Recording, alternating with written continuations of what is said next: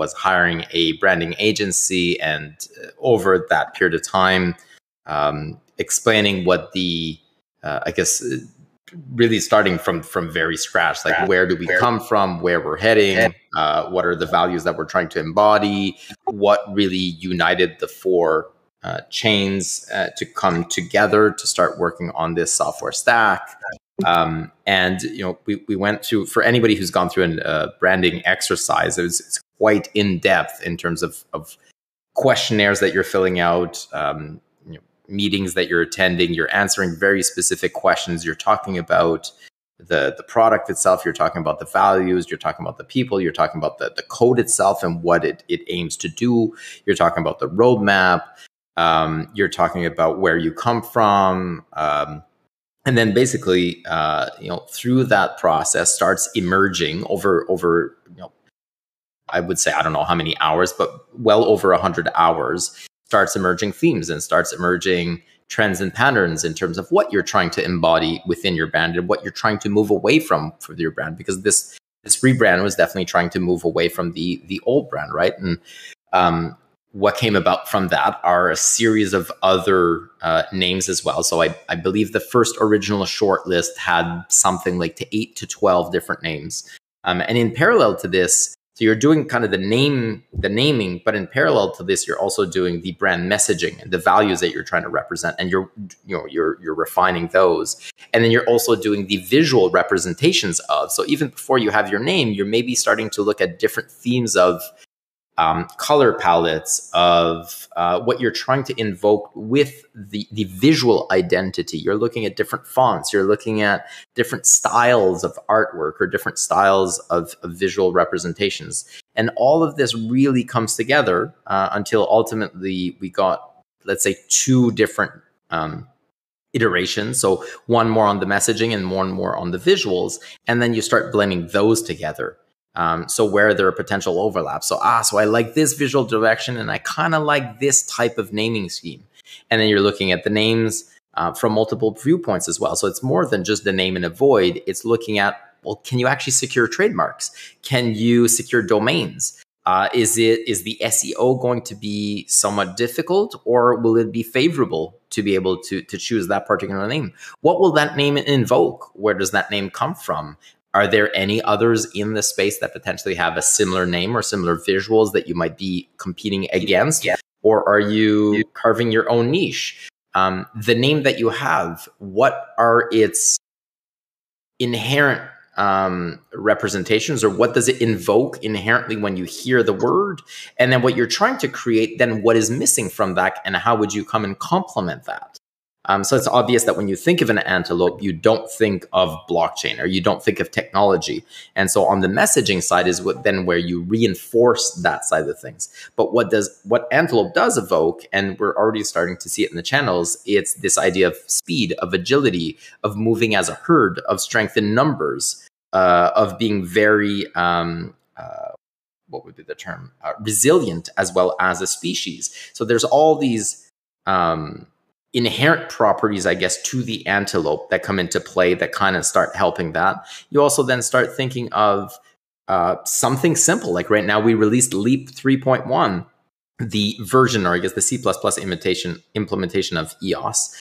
Um, but in the future, when we'll have different releases, do we potentially have a long list of names that we could choose from? So are we kind of pigeonholing ourselves within a particular name? And, and we had, like I said, eight to 12 names at first that got weeded out to four and then ultimately to Antelope um, as the coalition. So all this process is also happening in a decentralized fashion with four different uh, communities or four different you know, members at the table that all come from different ways reaching consensus on this one thing are you also pigeonholing yourself where in the future you might kind of run out of release names or whatnot? So that comes into that comes into play.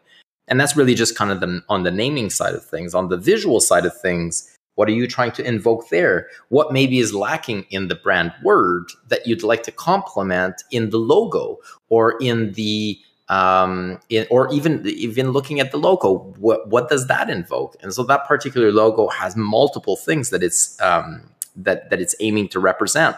Uh, one of them being kind of like two chains together, so they're two interlocking horns. And so it's kind of this idea of chains coming together, working on something. They also represent the chain, just like blockchain, very literally.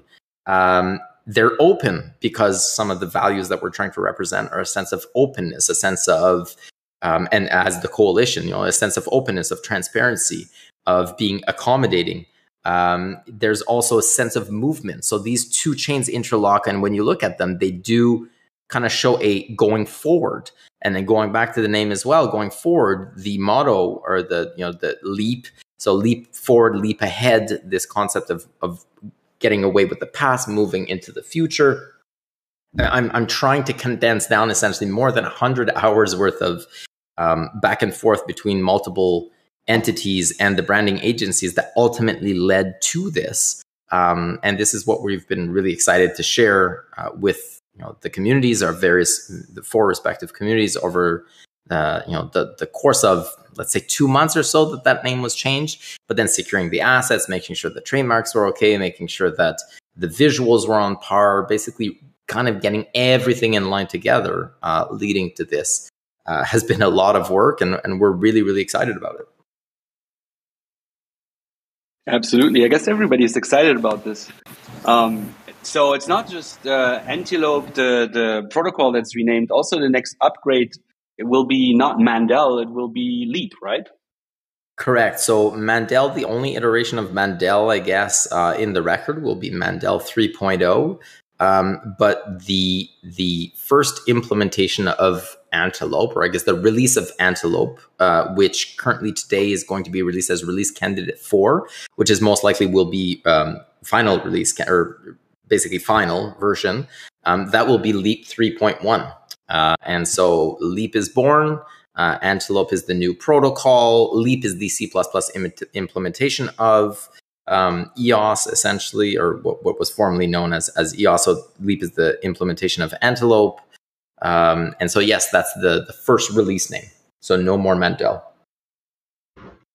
Yeah, and Areg, if you're able to kind of comment on the reason for Leap, um, this is actually much better um, naming conventions than what we previously had, because what we previously had was EOSIO as the protocol and EOSIO as the C plus or yeah EOSIO as the C plus plus implementation. Whereas now Leap, which is Leap 3.1, the version, at the C iteration of uh, of Antelope, um, it's it's essentially equivalent to Geth on Ethereum, which is Go Ethereum. So it's the Go version of Ethereum. It's not the only version of Ethereum. There's also CPP Ethereum uh, and and several other uh, versions. So this is essentially future proofing um, the the naming because uh, as we know historically, EOSIO had terrible naming conventions. We're trying to improve upon that because maybe one day there will be a Rust implementation of EOS, for example, or, or Antelope, I should say or a Go version. Uh, so this will allow it to have, um, I guess, less confusion. Because if, if we stuck to what we, we had before, where both were called EOSIO, then when you have two people having a conversation and EOSIO is mentioned, you don't really know if they're referring to the protocol or to that particular uh, version of the client. Or the coin, or the network, yeah. or, or, or, yeah. or, or. Yeah yeah. So if I missed anything, Oregon, you want to kind of help out because I'm definitely. No, you, I mean, you covered it. Uh, the analogy to Ethereum, I think, works well. Um, so you have Ethereum, the protocol, and then you have implementations like implementations of it like Geth or Parity. So similarly, we have now Antelope, the protocol, and we have currently one implementation of it, which is Leap. And yeah, hope maybe in the future we'll have more. Uh, you know, there's no plan for that now, but uh, the point is, I think this uh, leads the way towards hopefully getting a little bit more um, rigorous with the protocol, maybe um, kind of des- describing that and then allowing for a process, I hope in the future, where we uh, capture improvements to the protocol first to Antelope, and then um, you know, and then we follow that and actually implement it in Leap. And uh, there's going to be you know some process involved with introducing changes to the protocol. Yeah, and, and to ease into the new names because it, it, really made a lot of noise with Antelope today, but Leap may come as surprise to especially non-developers. Um, so we'll we'll use a naming convention like Antelope Leap 3.1 leading up to the consensus upgrade on September 21st, just to avoid confusion. Until Leap is more well known. But we're just kind of giving you guys a heads up because you guys are the community leaders, the people on this call. So um, also like the support guys, like everyone kind of needs to help out uh, with making sure that uh, the community is on point on, on the new naming and, and what everything means and any hour of the day to to help avoid uh, confusion within the Discord or the Telegram channels. So that's kind of why I wanted to uh, bring this up. And I would be remiss if I didn't give credit to the marketing genius who came up with Leap, and that would be Matt Witherspoon, uh, one of the ENF engineers. we, we, we debated uh, uh, over this name for o- over an hour on a call uh, because it was one of the final pieces to the Antelope uh, rebrand that I, I, guess was missed until uh, a bit closer to launch than we would have liked. And after an hour of debate, uh, like we're talking like our new CMO, me, Eve, ev- everyone who you'd expect to be these excellent marketers or communicators, and then Matt out of nowhere, he says nothing on the entire call. The last five minutes of the call, how about Leap? And it, it was so simple and so genius that it, it, it stuck. And we reached consensus very quick within the ENF we passed it on to the coalition, reached consensus, consensus very quick with the coalition, and that's how Leap was born. Yeah, congrats. Absolute congrats on this one. It's pretty genius. Matt is like, yeah, real lightning, lightning uh, idea there. Uh, for me, it clicked right away when I saw the branding today on uh, antelope.io. And read through the press release. Like I, I really liked everything that I saw. Um, really good job on, on, on the marketing, on the branding, and also great job on, on to everybody in the coalition. I saw, I saw all these, uh, the calls and the back and forth and how you guys make decision and reach consensus. It's really like, I applaud you guys. Such a great job. You must be so happy that this is finally out. And uh, it was very important to get it out. Yeah, um, baby, yeah. It was very important to get it out um, now, today specifically, to allow uh, uh, more than four weeks leading up to um, the consensus upgrade on the 21st of September. And the reason is because you only really get one opportunity to make a big splash. And knowing that Mandel wasn't going to be a permanent name, it's always just been kind of a code name. Um, we we made the decision to move really quick on this um, to get Antelope out there. That way, leading up to the consensus upgrade, when when we get the media support talking about this, we're already starting to see it today um, with with the hard, hard fork slash consensus upgrade, as we've been calling it, and it, it, just made so much sense to get the name out as soon as possible, uh, leading up to the consensus upgrade. That way, we could put Mandel to bed and move forward with Antelope. And as we're making a lot of noise and amplifying uh, our, our narratives leading up to the consensus upgrade on September 21st, uh, Antelope will be front and center to that.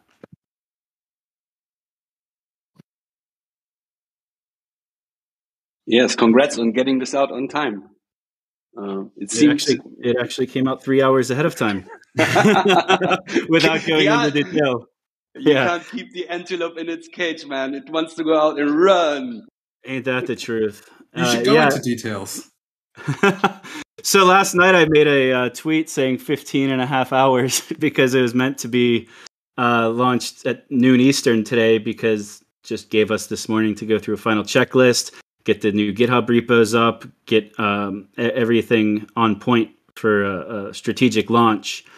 But um, there was some miscommunication with um, the embargo time uh, which is basically whenever you share news with medias ahead of time to make it so that they're aware of the news, they could write their news coverage about that news, but they will not publish their news until after the embargo time.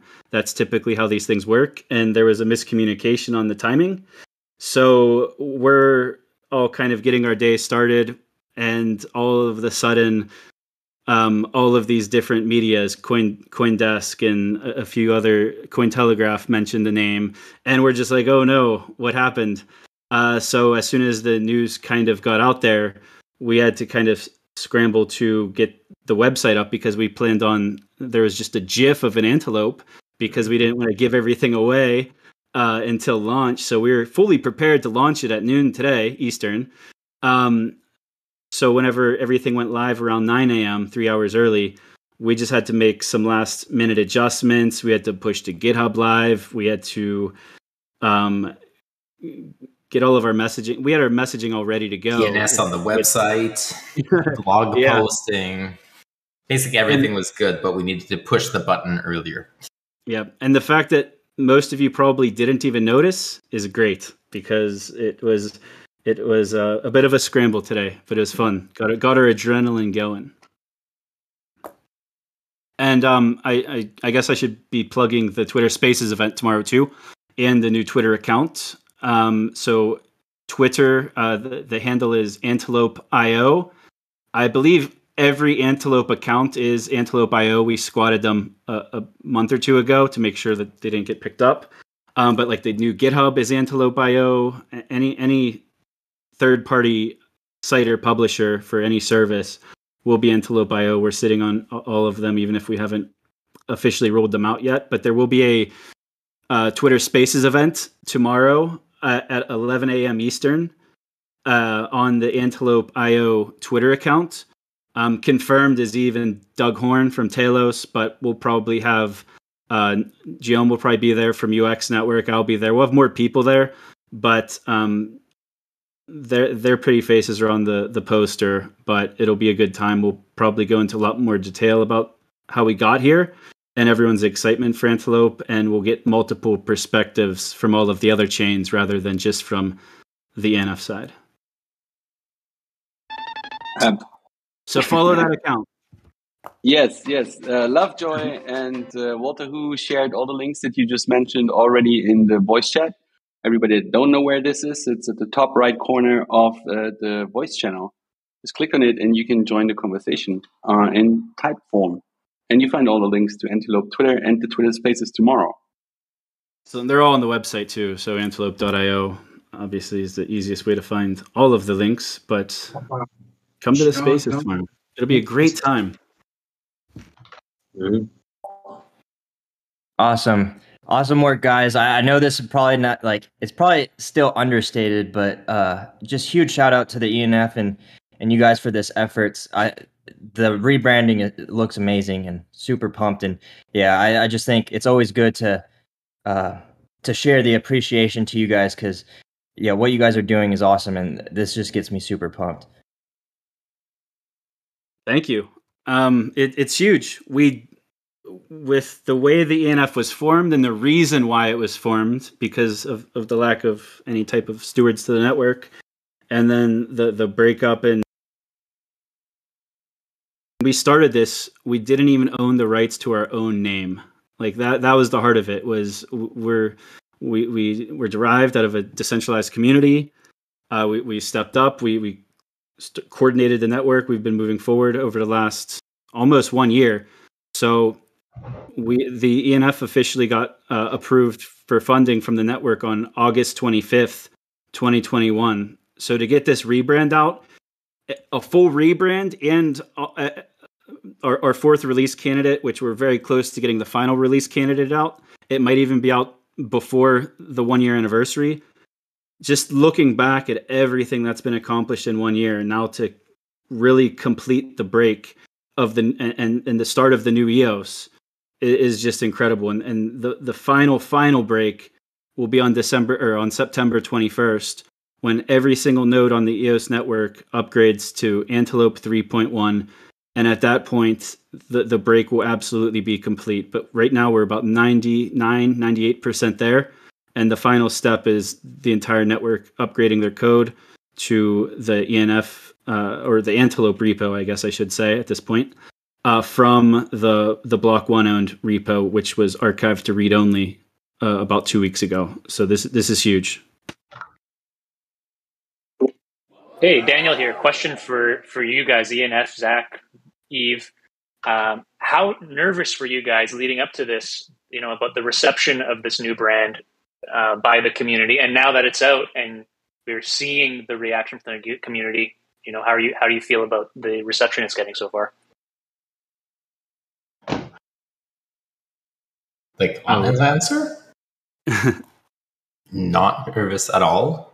We've yeah. been, I mean, this name has been um, through the coalition, anyways, has been public or has been essentially d- decided months ago at this stage. So on the fireside chat, I believe maybe two months ago, we said we were ready to launch, and and we were. The name was chosen, but due to the market conditions, we've decided we decided to withhold to have the website up, to have all of GitHub ported, to have you know all of the branding, visual assets, messaging, everything, so that it would be a more comprehensive, uh, holistic launch instead of just the name as a standalone. I would say that months ago I was probably more nervous about it, and now not at all. And the reception has been overwhelmingly positive uh, from my point of view. I mean, the things that we talked about of why we liked Antelope, um, people are now starting to see that as well. So I read the chats and the the parallels that they're making to some of the things I mentioned earlier. We're not prompting them to do that. The community is doing that on its own.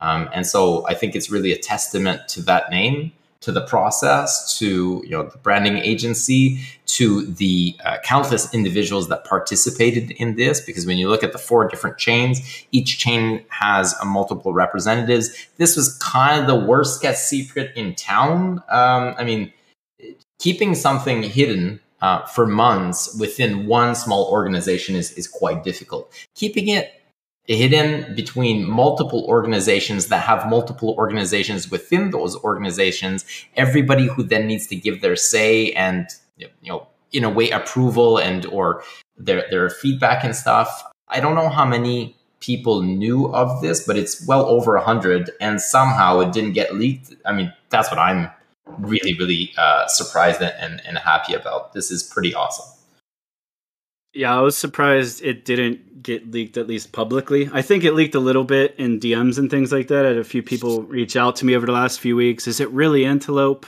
And so I wasn't really nervous, but I did uh, think back to the the Telos rebrand when they rebranded to the Purple Circle and the reactions of the community. And I was confident it wasn't going to be like that, but I, I did have it in the back of my mind of I hope everyone likes it. But I knew I really liked it. We've we went even after the branding was almost complete, we went through a few small tweaks that really um, solidified the, the, I guess, the look of it and the the typeface of it.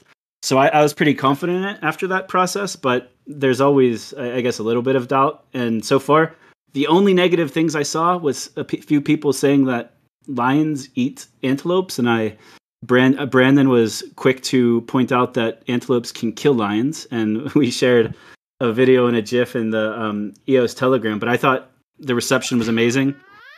I, I love the colors. I love the typeface. I love the the icon, the symbol. So I'm glad everyone else uh, appreciated it and seems to like it as well. Yeah, I think the name it's and it's funny. It goes back to also like with EOS and the the uh, the chestahedron. Like it, these names, they've they've come and there, but there's been a lot of thought and meaning that's like went into the naming, and it just the way it it just works out, like kind of nature of like everything, just the naming, like the the way the community is accepting it, uh, like and even just the way things are just like sprouted to my my mind as soon as like you guys start talking about leap and it's like wow leap of faith into trust evm because i mean if you do a, a quick google search of like what leap of faith like how you can kind of interpret it, it, like basically i'm just going to read it right here. It says it says a leap of faith means taking action despite having no idea how it will turn out. You take action and hope that things will turn out the way you wanted them to. And i think you know this speaks a lot for like the eos community and the support for the enf the enf has shown through action to really help build this community within eos and so we're behind you guys and we're willing to take this leap of faith and and by the upgrade of this you know this enables a trust evm and so there i think there's like marketing branding things that can go with that. And that's just like natural thoughts that came to mind first reaction. And it's it's just cool to see how like when deep thoughts go into the naming and rebranding it's just like it's working and it's it's awesome. And yeah big shout out again guys. You guys are freaking awesome.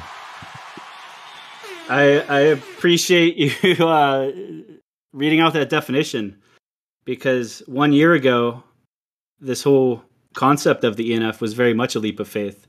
It was a leap of faith by, by Eve, myself. It was a leap of faith by the EOS token holders. It was a leap of faith by the EOS network. And I, I, I, I don't know what that was, but I, I, I'm super proud of everything that's been accomplished over the last year. And it's just to do this in under one year w- with the complete new EOS, the, the new EOS IO, the new EOS is just, man, we, we really did take a leap of faith, didn't we? Yes, absolutely. I think like this is the branding goes really well with something that everybody here can identify with, with a leap of faith, with like being resilient. Uh, it's the identification of this branding is super strong. Uh, I think everybody feels it that way. So once again, awesome job. Anybody else wants to applaud the ENF and the coalition for this great rebranding? The mics are open now.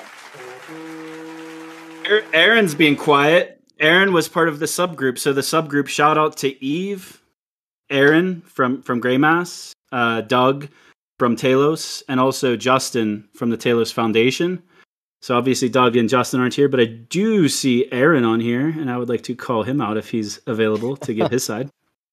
Because yeah, you got I mean, you guys came out with Fuck Horse, so if it wasn't for Antelope, it's true. We we might be Fuck Horse right now. And it is another like four legged animal, so you know we've got that going for us. um, no, I mean, yeah, I was part of the initial four that was on kind of the branding side to meet with the agency and start conveying ideas about what a broader uh, like what this platform and this technology were all about. And there were some really strong candidates that came out for in terms of naming. Um, but this one I think ended up with just the most symbolism. Uh, as you can tell by a lot of the naming we do on our products and stuff, there's kind of symbolism baked into all of them. Um, anchor being kind of a really obvious one, being you know that's it's a form of security when you are out at sea in kind of this dangerous place. And antelope being this resilient, this like creature that's evolved to survive, which I mean, that's the EO story right now is this survival story and this comeback and just improving and evolving. Um, so that was cool. The logo too has a lot of symbolism in it. Um, some of the things that weren't mentioned about the logo is it has kind of a an infinity vibe to it. Um, it also has a little bit of yin, yin, and yang to it that brings like some balance. Um, there are a lot of nods if you really look into both the name, the logo, the colors, and all of these things that I think resonate with large port- parts of the community. Um, it, it, it's circular, continuous development. There's four horns, uh, yeah. symbolizing the four initial coalition members who took the leap with us. Because initially we had a group of maybe eight EOSIO chains, in both public and private, maybe even more. And it, it at, at, the end of it, whenever uh, it, it, came time to shit or get off the pot, as far as um, going all in on it with with the funding aspects, it was it was four of us. Telos, was, ENF was in it from the beginning. Telos stepped in next, then Wax stepped in, and then UX Network. So those four horns on the logo. Ideally, UX came oh, before sorry. Wax. Sorry. My bad. Um, I man, you just threw me off. But yeah, and regardless of order, those four coalition members are symbolized in the icon, and that'll never change.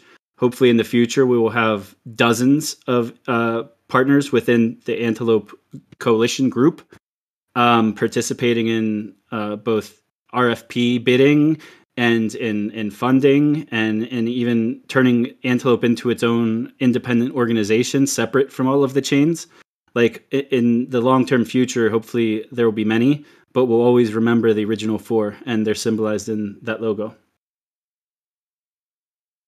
And I think what I really tried to bring, you mentioned these four chains, and I'm I am involved in the ENF, but I also kind of represent uh, part of the the technology that's not chain specific, and I really tried to bring that when I was giving feedback to um, the branding agency and the concepts that we were conveying. In that, you know, right now we're we have these four chains that are coming together to do this and rebrand this, but like we need to think about chains that are going to be joining us in the future. Like Antelope really is a platform that should appeal like it's a promotional tool for the four chains to like show this is the technology we're built on, but it's also this technology stack that future chain uh, launchers, I don't even know what to call them, people who are going to launch these types of blockchains will look at and be like, Antelope is a serious option. I could launch my own chain using this technology stack.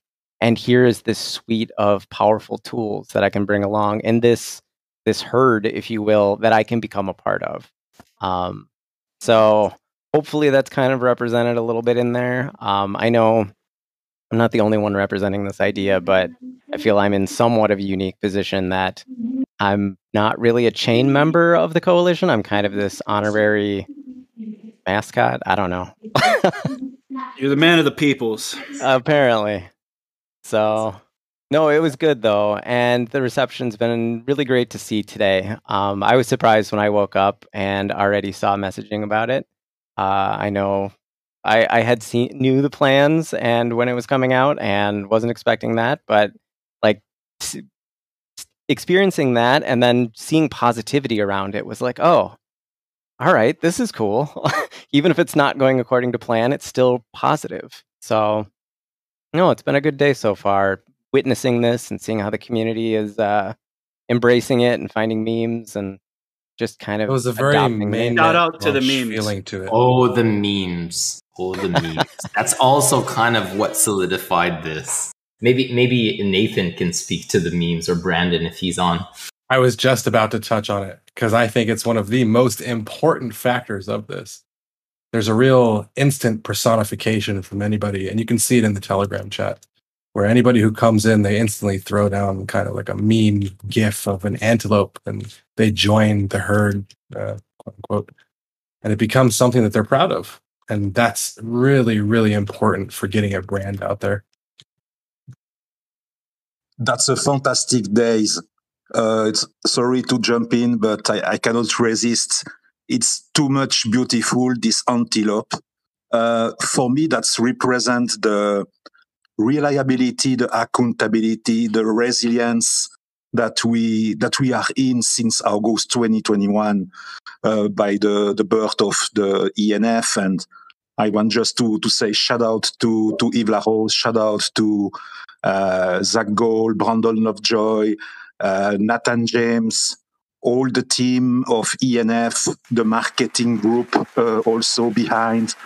That's just uh, amazing. This antelope. It's the Formula One. It's the the, the new um, protocol. That's the multi-chain harmonic universe. So that's the entry point to go on to other protocol, blockchains protocol. So for me, that's uh, really the Web three uh, without to say Web five. So that's just amazing. Uh, we are uh, we are uh, taking the things for our own.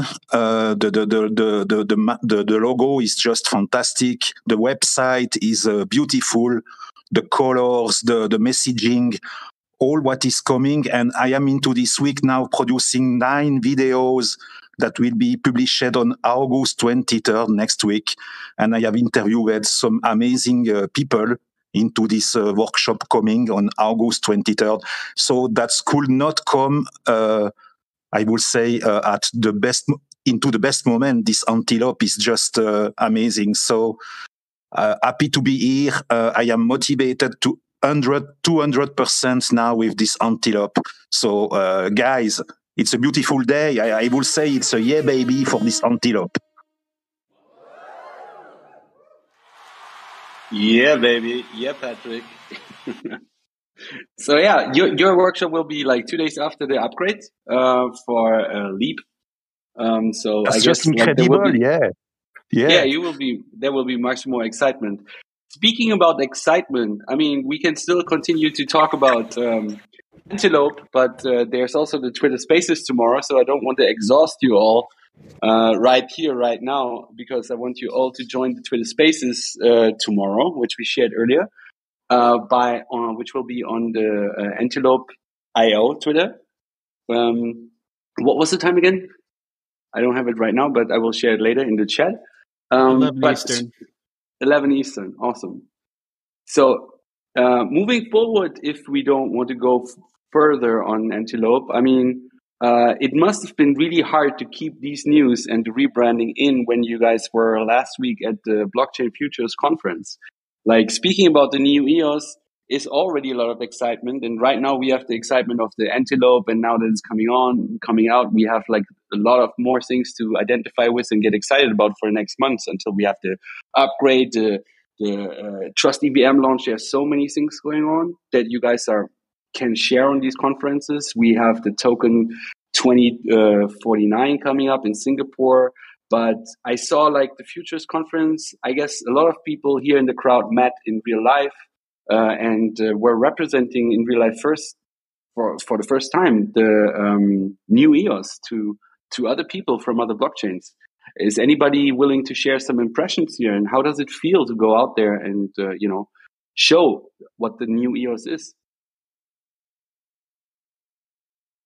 is good. I, I so I, I I'm actually the one person that I met for the first time. I, I felt like last week I met most of the people. I met the EOS Detroit team previously. I met Daniel Keyes previously, but I, I, I met Chris Barnes for the first time. And one of the coolest things about about it was um, Patty, our, our new CMO with the NF, was also there. Um, and she didn't know who knew who.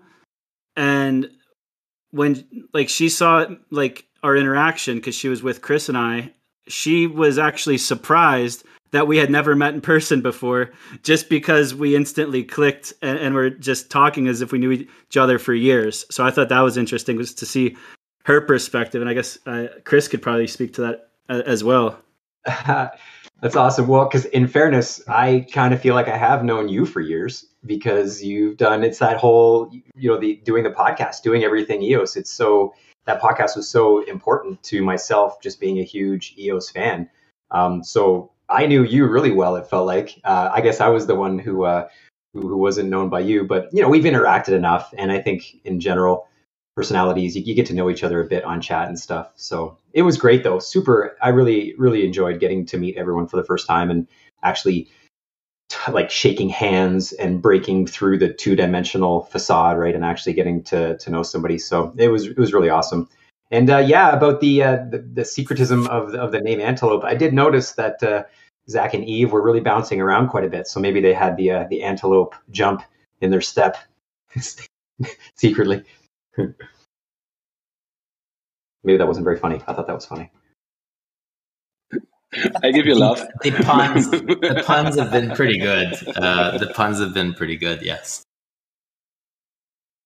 Yeah, great, great time. We had uh, Yves and I had a really awesome discussion. I think that hopefully there was a recording of it from the Telos Culture team, so there should be uh, that should come out. And I think that was a pretty pretty good back and forth. I think a lot of the people in the audience also had that sense of um, it, it it, it was like a natural conversation. I think is the, a lot of the feedback that because even I interact a fair bit and we have a good uh, good rapport when we're talking. That sort of came across on stage where it felt more like a really genuine, uh, kind of in detail too. I think uh, the other comment I heard about our chat Yves was that we didn't just keep it high level and fluffy. We really got mm. into some more technical pieces and a little more meat, which I think is sometimes missing from some of these conferences where folks just kind of keep it safe and high level where I think you and I were willing to really just get into the topics that uh, that made sense to us, and, and it was about governance. That was the main sort of uh, discussion point that when we spoke about.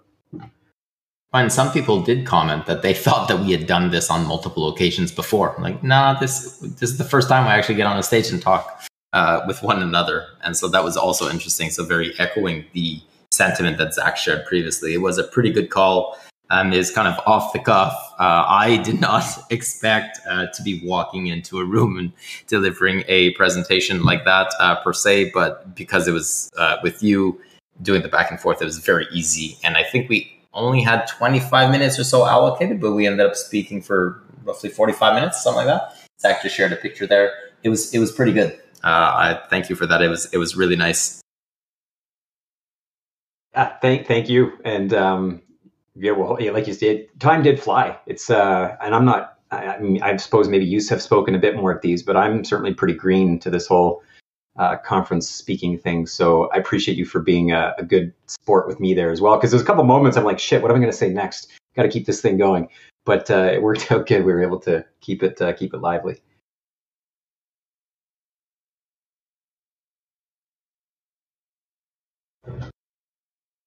In terms of, I, I guess, just for silence, just one other thing about the conference. Like, uh, so, uh, you know, uh, Vitalik gave a pretty good speech, pretty high level again. Um, one of the things that stood out to me about his speech, yeah, he talked about the merge to Ethereum 2.0, but there was this one slide where he's talking about what what's yet to be resolved, and uh, there was three items, and two of them, one of them was soul bound tokens. So the idea of basically non transferable tokens attached to an account that's meant to be attached to a unique human.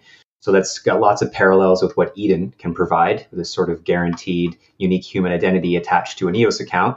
So we're steps ahead, ways ahead there. And then the other one was dispute resolution, which I think is something that is uh, we've got the Recover Plus coming, eh, or it's live, in fact, right? So that's a, a, means of dispute resolution and something that those of us in EOS have always been keenly aware of. The idea of intent of code is law, and that presupposes an ability to resolve disputes. And um, and I know Dan has had a really good blog post about a potential dispute resolution mechanism. So hopefully, I think maybe one of the the folks leading into the the upcoming next Eden election, which is crazy to think about, but it's only six or seven weeks away. October seventh is the next Eden election, and I'm thinking that might be a great project to uh, add to our collective docket if we have enough Eden members willing to try to maybe tackle that and something that Eden needs. We don't have dispute resolution within Eden. There's no means to remove uh, a bad actor's account, for example. So, um, so I found, found that pretty interesting from uh, Vitalik to mention that because those are certainly two things that I think are really appropriate and apply to Eden. So, did you pitch the new EOS to Vitalik? Vitalik was nowhere to be found except during his speech, and it was like the Pope was speaking. Like everyone, w- like was at the main stage, but besides when he gave his speech, he wasn't really anywhere to be seen. Um, but I had the same sentiment. I wasn't around Chris during the speech, so I had my own thoughts. And when he was talking about where they're headed, I, I couldn't help but think, wow, like between EOS and the Trust EVM, like we're already there. Like he was talking about like uh, permission sets and like with the soulbound tokens, how like if you lose your keys, how you kind of lose your identity. Whereas like on EOS, like that's already solved. We got the permission system set up. It just really needs the application layer to really take advantage of it. Um, there are a few other areas I don't have. I didn't. I have notes somewhere, but uh, yeah, there there were there were a lot of parallels there where I felt really good, and I was watching it with Patty, and the whole time I'm like, this is great, this is great because when the why that way when we're talking about these problems that we solved, for example, in, in Singapore, when we're talking about the trust EVM and and what it brings, when we're talking about the these specific topics, it's great because Vitalik already brought them up for us. So the, it, everyone's already familiar with these problems that we're trying to solve. And it makes it that much easier to connect with the audience and let them really understand what we're trying to do here and the problems we're trying to solve. So I think Vitalik did us a, a number of favors uh, with this speech. And it, it's good to see that we're headed in the right direction. Sure feels like it. Sure feels like it. Yeah, one of my biggest takeaways there, which just kind of I can't wait for the next EOS community conference because I almost forgot how valuable that face to face connection with the community is. Uh, you know, the last time I got a chance to hang out in person with uh, with folks from the EOS community was in Rio in 2019. Uh, you know, since then, obviously, we had all the lockdowns and stuff like that, and I was getting comfortable with meeting virtually with people and almost forgot have the the value that you that you get when you actually have that face to face connection with people. Um, so I spent most of my time really just reconnecting with the people that I already knew from the EOS community. You know, there's thousands of people at this at this conference, but I, I pretty much ninety five percent of the time I was just hanging out with our community, who I hang out with every day digitally but it was you know so great to have this opportunity to be be in person with them. I didn't want to waste any of that time, and uh, so it was um, yeah, just reminded me of that the power of real face to face community get get togethers and getting me that much more excited for when we start doing more of that.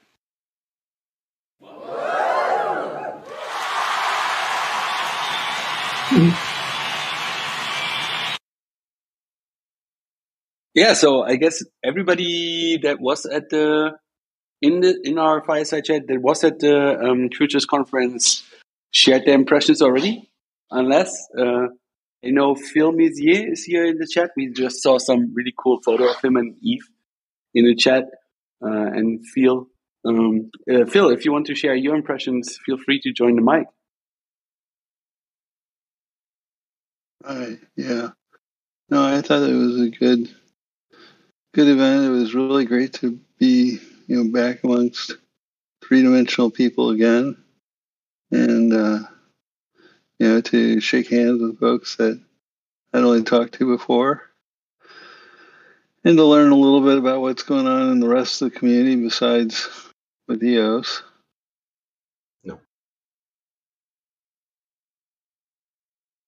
And to visit Canada, I had, that's my first time north of the border.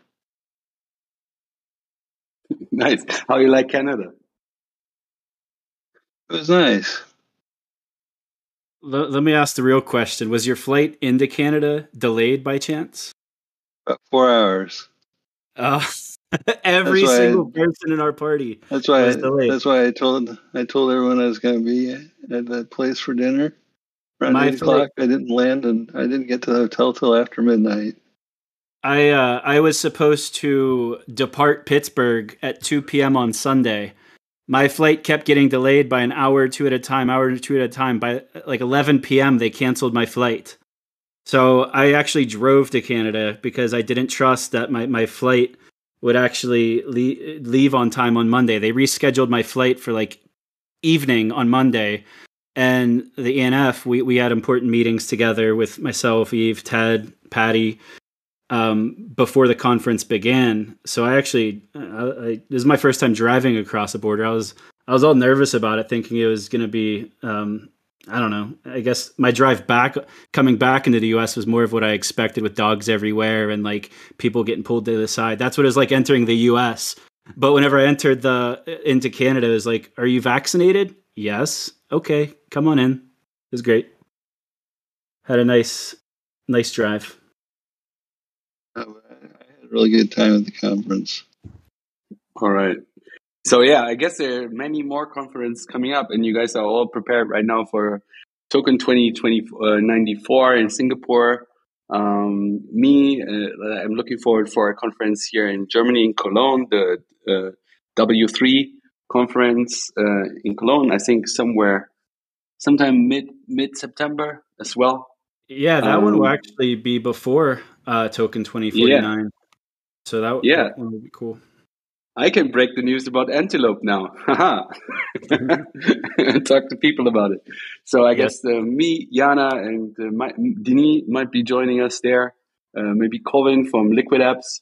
So it's really, I really like what you guys are talking about right now. I can't wait to experience also meeting people in real life again and spread the news about the new EOS. Um, did you get at all any like reaction from people who haven't heard about EOS for a while?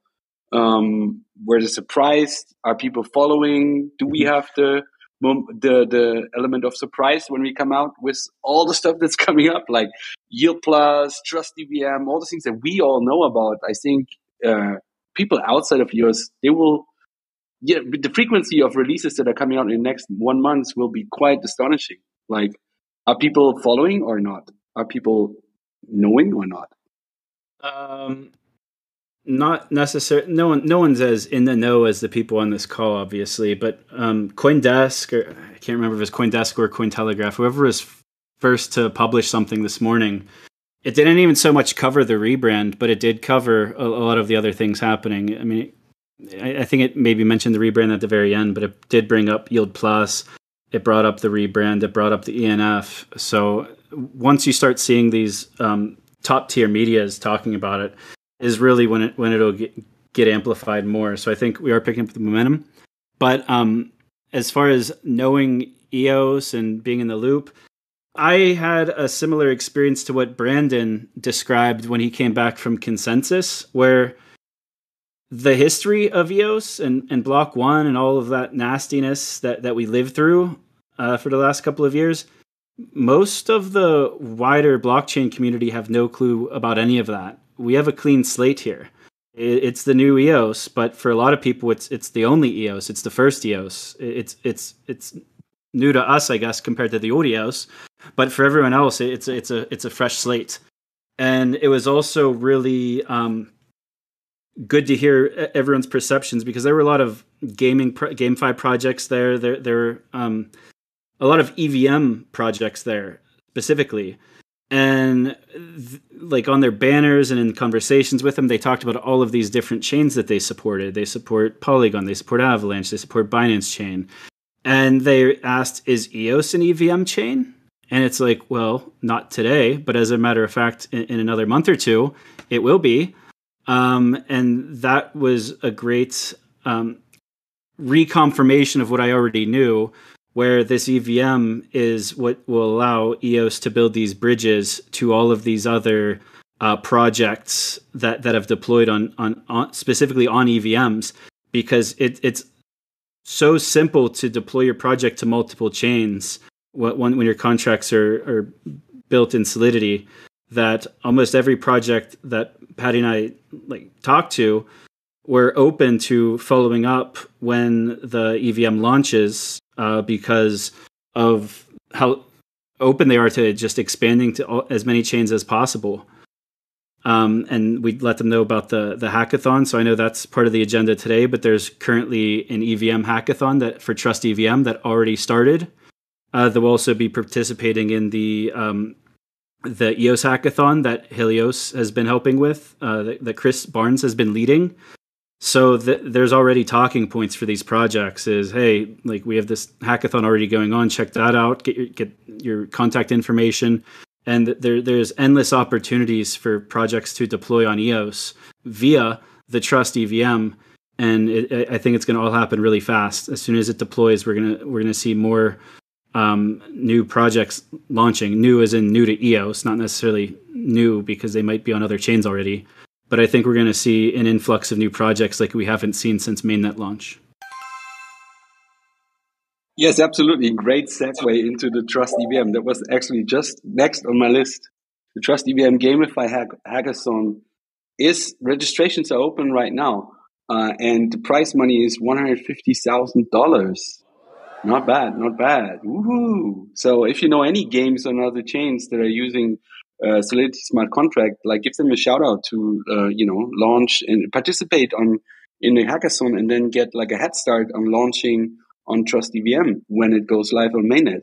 So my question would be like during the hackathon, um, will they be will it be testing on on the testnets or will they be immediately doing on uh, no, they will be on testnet, right? So, so there, there, there, are different types of hackathons. So the one that's currently live on Dora Hacks, um, it's a hackathon, but it's it's similar to a grant program also uh, in a lot of ways. You could read the details on the page for the full scope, but a lot of projects. So there will be a lot of winners. So instead of only having like a first place prize that gets like all the almost all of the money and then second and third place with lower prizes. Instead of going that direction, for the Dora Hacks one at least, there will be many winners, um, all, all getting um, like a five thousand dollar grant each, essentially. And the way to get paid on that is you get half of it for deploying on the testnet, and then half for deploying on on the mainnet once it deploys on EOS. So everyone participating in that is going to deploy in the testnet because then they'll see the performance, they'll get the metrics, they'll get comfortable with it, and then by the time it, it deploys to the mainnet, which won't be too long from now, uh, they'll be ready to go. And the idea is that we'll have, like I said, uh, a, a, lot of DApps deploying at once, like we haven't seen since the mainnet launch. Love the sound of that. And, and on top of that, there's really a chance for the really good ideas and projects as part of the Dora Hacks hackathon they'll be able to double dip on the EOS hackathon also, um, which, which, has more traditional prize tiers where the judges select the absolute best one. It gets first place with a nice prize, like a bigger prize pool. And then second, third, fourth, fifth get decent prizes, uh, getting smaller with each one. But the grand prize specifically will be much larger than what they're able to get in the Dora hacks. And the reason they're pretty much able to double dip is because the EOS hackathon is is an idea-a-thon and having code is is kind of like optional, but it, it you get kind of bonus points for it, and, specifically for the Trust EVM track. So a lot of these comms are still being finalized before being rolled out, but there will be um, an initial prize pool of 75k that'll be broken into tiers uh, for like top couple places. But then there's also a side pool uh, for the Trust EVM, which they're funding, um, and they'll have similar but different criteria. But um, if a project participating in a hackathon has a really good idea for the ideathon, and they happen to be um, deploying code to the EVM and they have EVM code, then they could very well uh, double dip on that, and then they'll be very incentivized to participate in the EOS ecosystem because they would have uh, just been rewarded. We'll be amplifying them. Any good ideas or good projects that come out of this, I'm sure we'll be inviting them to fireside chats. We'll be doing interviews with them. We'll be amplifying them on social media. Uh, I see Esteban on the channel, just like with Esteban. Esteban, you're you're a legend. Like you you show up, launch your trust swap, and you get the support of the community. I hope um, I hope we see ten of you over the next couple of months. That that would be amazing. That would be um, we'd get that magic back. We we haven't had this magic in the EOS ecosystem since 2018, 2019. It's been years, and and also the magic that Daniel was describing of meeting everyone in person, like that's going to start ramping up again soon too, with all of uh, the in-person conferences throughout, uh, first in Singapore and also all throughout Europe, and then we'll, we'll like I said, I, I teased that sometime in 2023 there will be an EOS community conference, and when when we have everything solidified, we will um, share that information with everyone. But it's very much on on, on the roadmap. Um, we just we have a lot of other everything's a high priority right now, so it's really just a matter of prioritizing it all, getting um, the framework set up first of all for the conferences uh, in Europe, and then once we have that framework set up, it's repeatable. We could roll it out in Asia, we could roll it out in North America, South America, and then once we have our calendar booked out for all of the conferences uh, throughout the globe in 2023 one of them will be uh, hosting an EOS community conference, and I, I hope that I, I, get to meet as many of you as possible at, at, when that happens. But we don't have to wait until that because that's uh, not not exactly um, on the calendar yet. But if any of you on this call are from Europe and you'll be at any of the um, conferences that Zysan's running the logistics for, uh, we will have ENF at uh, most of them, if if not all of them, will have some presence there from like the core team as well. And I would I would love to um, meet as many of you as possible because, like Daniel said, it, there's nothing like it building those connections. I built some of my my most lasting connections within the EOS community by attending like the EOS hackathons and, and B1 June and all, all the different conferences that happened in 2018 and 19. And I really can't wait to bring that magic back. I guess maybe now you could drop some alpha or about where else we maybe are going in September, or yeah. I am, anyways. Yeah, I got it. Uh, That's pretty alpha. Alpha time, baby. Oh right, I'll just uh, drop the same image I dropped in. Now I'm gonna have to tweet it out soon. Since I hope we're thinking of the same thing. Are we talking about the Zysan schedule? No. No. Oh, oh, oh, oh, yeah, the super alpha. You do it. We, we, I want you. I want it to come from you. So there's uh, there's something that we've been working on for a while, but it's been logistically complex, um, and so we we wanted to be ready before we actually make a decision on this. Uh, tra- for those who've been traveling, you'll you'll understand what I'm talking about. So Phil chimed in earlier, said he was delayed. Zach gave his story. Out of everybody who came to Toronto uh, from the ENF, everybody was delayed. Uh, even me taking the train, I was delayed. Like it just makes no sense. Um, and so logistically, we know it's challenging with all of the restrictions and just with travel right now. It's been quite complex. Um, and so we are heading, or yeah, we are heading to Singapore at the end of uh, September. Prior to this, though, there was up in the air this idea of going to South Korea. And uh, originally, we applied to uh, be speakers at the Upbit Developer Conference, which will be held, if I'm not mistaken, it's September 22nd, 23rd, or 21st, 22nd, 22nd, 23rd. And uh, that didn't work out. Their speaker list was already complete, uh, but we did continue uh, engaging with Upbit Developer Conference, and I can announce that we will be having a booth. Uh, so I will be present physically in South Korea, unless other otherwise logistically for some for some reason this won't be happening. But uh, I will be present uh, for two days in South Korea in Busan. I'll probably be doing a uh, trip to Seoul at the same time, making some meeting some stakeholders there. So if uh, you're in that region of the world, then I will also be there prior to going to Singapore uh, mid to end September. Man, that, that, that's that's some fresh alpha right there. Sweet, sweet, sweet, sweet, sweet. Lots of EOS tokens in Korea. The the um, decision was taken this morning. Essentially, we just got at 7:30 a.m. Eastern time is when we got the uh, kind of the okay. So now we're we really don't have much time, but we're going to try and coordinate this so that while we're down, we we get to meet with some key stakeholders um, and uh, essentially make the most out of the four days or so. I believe that I'll be in in South Korea. Awesome. And what I thought you were talking about before is the the bigger conference list, which which I've yeah, kind of go for it. I mean, yeah, that is I, an alpha too. Go for it. So we'll be at the Gartner Security and Risk Management Summit in London on September 12th through the 14th. We'll be at the TechX Blockchain Expo Europe in Amsterdam uh, on September 20th and 21st.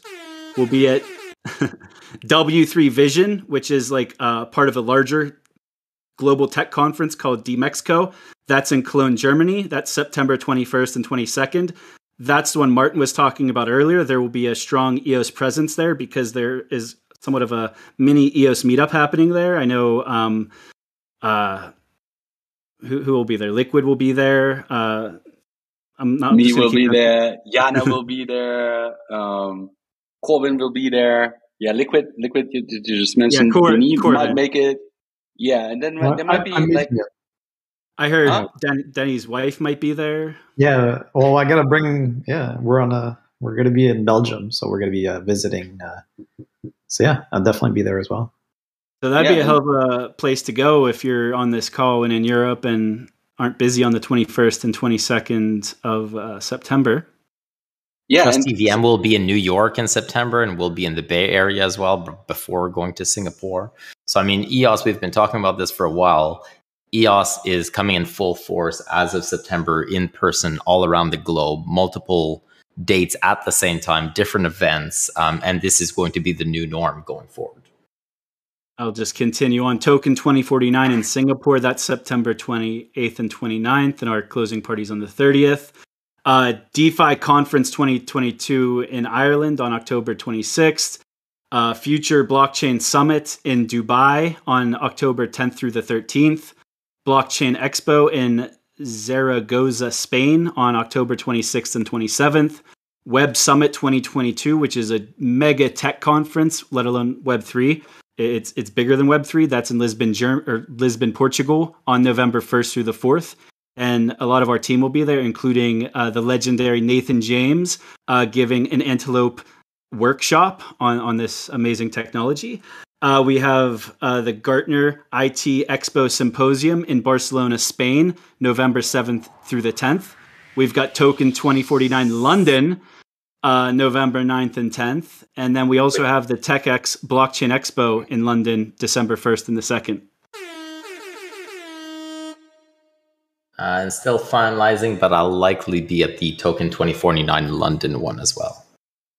Oh. That one should be fun. Mm.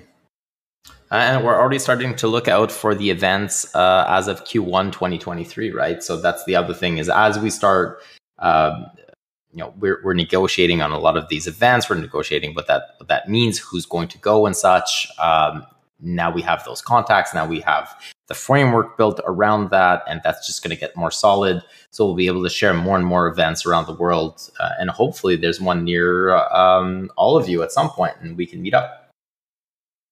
Yeah, around the world is the topic right here.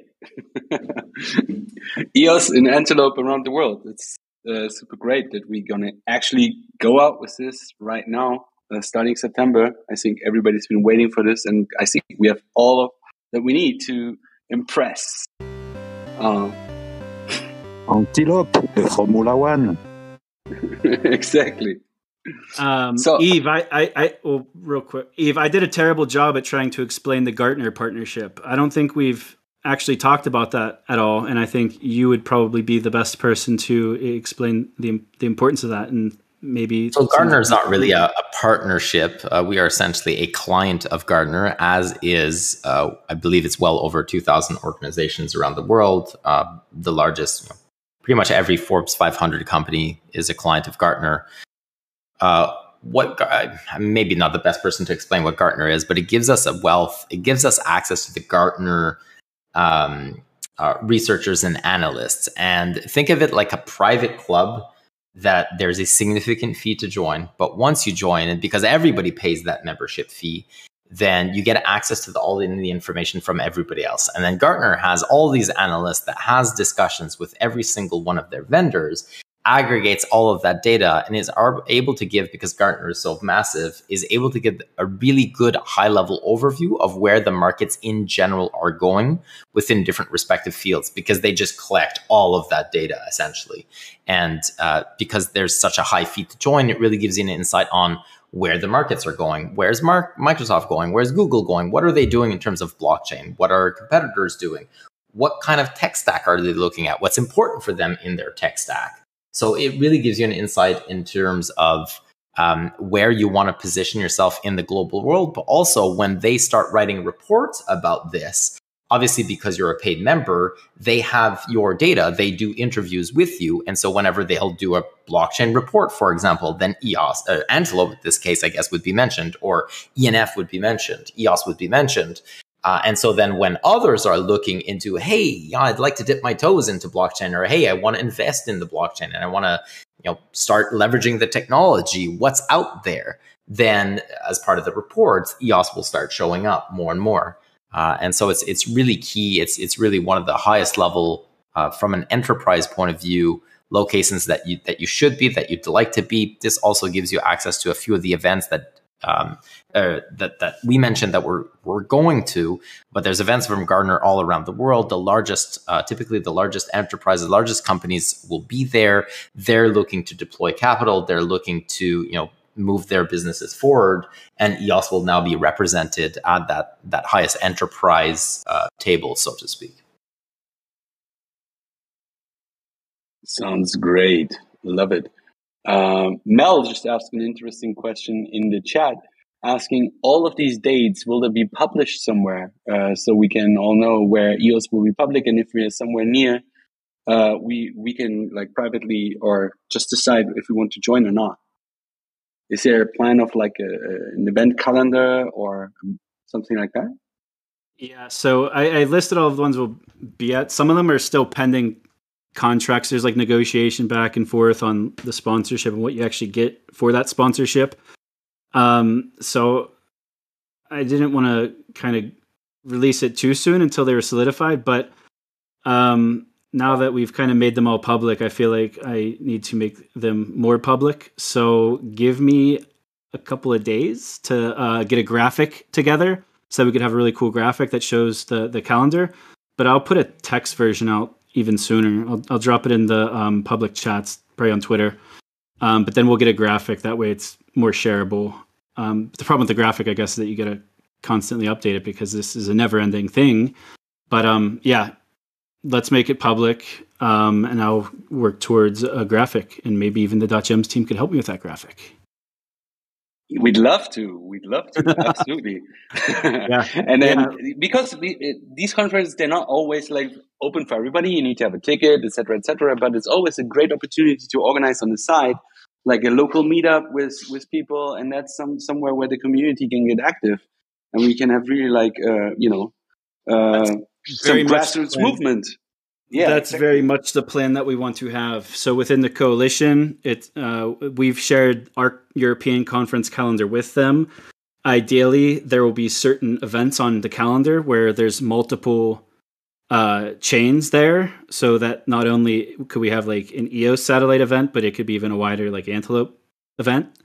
Um, so definitely have that on our radar but also just growing the community in general. Um, I, I think over time, we're going to start seeing that all of these conferences are going to have such um, a, a strong EOS base there that it would just be a no brainer to run satellite events. Anyone who's ever been at a, a blockchain week in like um, for consensus or in Korea or, or uh, crypto week in Singapore, every time you go to these events, there, there's the main conference, which is usually two days out of the whole week.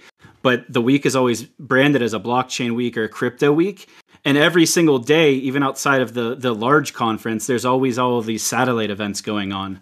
So that's very much where we want to be is we want to have a strong enough community, not only within EOS, but also the, the wider Antelope ecosystem to be able to run these, these, these satellite events where we kind of have our own little community conferences uh, in addition to the main conferences because everyone's already in town for the main conference. So it's kind of like a no brainer to, to run these satellite events. And that's very much the plan. Uh, Cologne will probably be the first one, and it's not even really being organized by us. It kind of happened organically. You guys uh, and and your team were kind of already planning to be in Europe around that time, and it came out that we'll we'll be sponsors at this conference. And now it seems like there's a little meetup going on. It sounds like you guys got a pretty large little group going there. Um, and that's just going to get bigger and bigger as we continue picking up momentum and hitting up more cities and doing more events and hitting up more continents. Absolutely, yeah. I can't wait to to uh, meet you all and also tap into the German EOSBs to come to the satellite event that we might organize somewhere on the sidelines of the uh, W3 Vision. So yeah, I'm super excited about this. Uh, me personally, I just moved to Germany, and uh, that's something where I meet a lot of people right now uh, in real life. So I'm I'm excited for this stuff. Jana too. So, um, but I don't know how this really happened. We went from the Trust EVM GameFi Hackathon, which is an online event where you can sign up, into real life events. I think everybody is super hungry to, you know, some real life uh, happening after like a long term uh, of lockdown and registra- uh, restrictions. So it's super reasonable. But I want to move forward to another thing that we can uh, sign up for since last Friday, I think, which is the Yield Plus um, initiative, right? Um, which uh, right now the, the, it's not live yet, but uh, projects that uh, doing DeFi can sign up, um, and uh, maybe Denis can join us uh, to talk a little bit about the process about this. Yeah, like how as a process, how do you sign up? Yeah, thanks, Martin, for introduction. Um, yeah, so Yield Plus is open for registration. So it is still the early stages, sort of like say the pilot phase of the project, which is onboarding active DeFi protocols that anyone can register as long as you have an active DeFi protocol. And as long as these applications are focused on sort of attracting liquidity. So this is a TVL sort of reward mechanism um, initially, it will only be the core assets like EOS or Tether that will contribute towards your TVL valuation. And um, there's also a minimum of EOS valuation that you need to achieve for a protocol to start earning rewards. And that will be 200,000 uh, EOS. So that will be the minimum. Any, any projects that have below that can still register um, and they can still get approved. They just will not be earning rewards when the rewards start kicking in. Um, and there's also a maximum, so that way projects cannot um, take uh, a, too much of a larger pie of the rewards. So it's 6 million EOS, which will be the max cap. Uh, and this could be increased down the road, but initially, uh, minimum 200,000 EOS, maximum 6 million. Um, I'm going to drop some links. We have actually two methods to sign up. Uh, there's the web portal, so it is tokenyield.io. Uh, let me share that in the chat. And then the other method is we've been working on uh, documentation for those advanced use cases. Um, so we have a user guide that people can go uh, if they want more information on how to sign up uh, through Cleos or through you know just having more information about how to sign up and all those advanced features. But if you're a, a standard typical DeFi protocol with one one smart contract, the uh, web portal will be the easiest way to sign up. There's a join button. You fill out your details. You put in your project name, your website, your description, um, and any extra metadata that you want. And this will uh, allow you to submit a, a transaction to the Yield Plus contract to be registered. So that is the registration process for Yield Plus, and uh, more to come. Uh, follow the news from ENF um, for updated uh, the next steps for Yield Plus. So right now we're still in the early stages, and we're onboarding uh, DeFi protocols. So right now, currently, we have about seven. I think it's about seven protocols. Uh, seven protocols that have signed up um, there is more protocols out there. I do know of projects that are currently in the process of uh, of applying. So we will hopefully have more protocols by the end of the uh, sort of pilot phase. So anyone who's hosting a DeFi protocol, even if you have a small amount of TVL, um, it's best to sign up, be listed on the website, and then that way that might actually attract more TVL to your project. Um, and one of the things that we'd be looking forward is getting these projects to announce what they plan on doing with those rewards. So some project can do a buyback or they can give back 100% to their users or they can give EOS or they can give their underlying asset. Um, there's many different ways to reallocate the yield plus rewards. So we'd be really curious and, and excited to see projects do announcements on what they plan on doing with those uh, yield plus rewards when it comes out. No. Sounds great. Cha-ching, cha-ching. Yeah, a lot of So- so one question that I'm having, I mean, like there there are great DeFi projects on EOS right now, but with the launch of Trust EVM, will they also like if let's say like Uniswap by anything or you know Sushi Swap, if they want to tap into Yield Plus, would they be able to get these incentives through launching on Trust EVM? Is this something that's on the roadmap? Yeah. So the, the the phase two of Yield Plus is to add additional support for things like Trust EVM, uh, additional assets. Um, this will come down the road. I mean, first first thing that needs to happen is Trust EVM needs to uh, be active, and there's some implementation, like there's some integration um, testing that needs to happen initially. Um, but the plan is that any project that is also listed on EOS or Trust EVM would be able to participate and join in Yield Plus. Um, the, I think the only requirement is that you might have to register with an EOS account, uh, and then you can bridge your rewards because you will be paid in EOS. You can bridge them to Trust EVM, so there would be a sort of a bridge requirement for uh, the rewards. But anybody can register on Trust EVM. However, this will be in the second phase of the Yield Plus process, so not on the initial um, first first phase. Yes, but these projects technically would need to provide liquidity for EOS USDT. Yes, liquidity pool, right? the second phase is we're going to be opening up other assets as well. So there might be the EVM token in, in those assets. Like there will be other core native assets that are going to be supported by Yield Plus, um, but initially it will only be EOS and Tether, and, and uh, we will be opening up other assets as we um, as we do those risk analysis for those assets to be added. Uh, Trust EVM EVM native token will be most likely uh, the first to, su- to be supported. Sweet. Love it. Yeah. And I'm looking forward to seeing uh, all these Trust EVM uh, DeFi projects come online. Uh, we're going to be starting Trust EVM with zero liquidity. So I, li- I would lo- love to see how how fast it grows in terms of uh, TVL on uh, Trust EVM. Great. Anybody anybody got uh, some special questions regarding Yield Plus for Denis once he's here online? Mastermind of Yield Plus.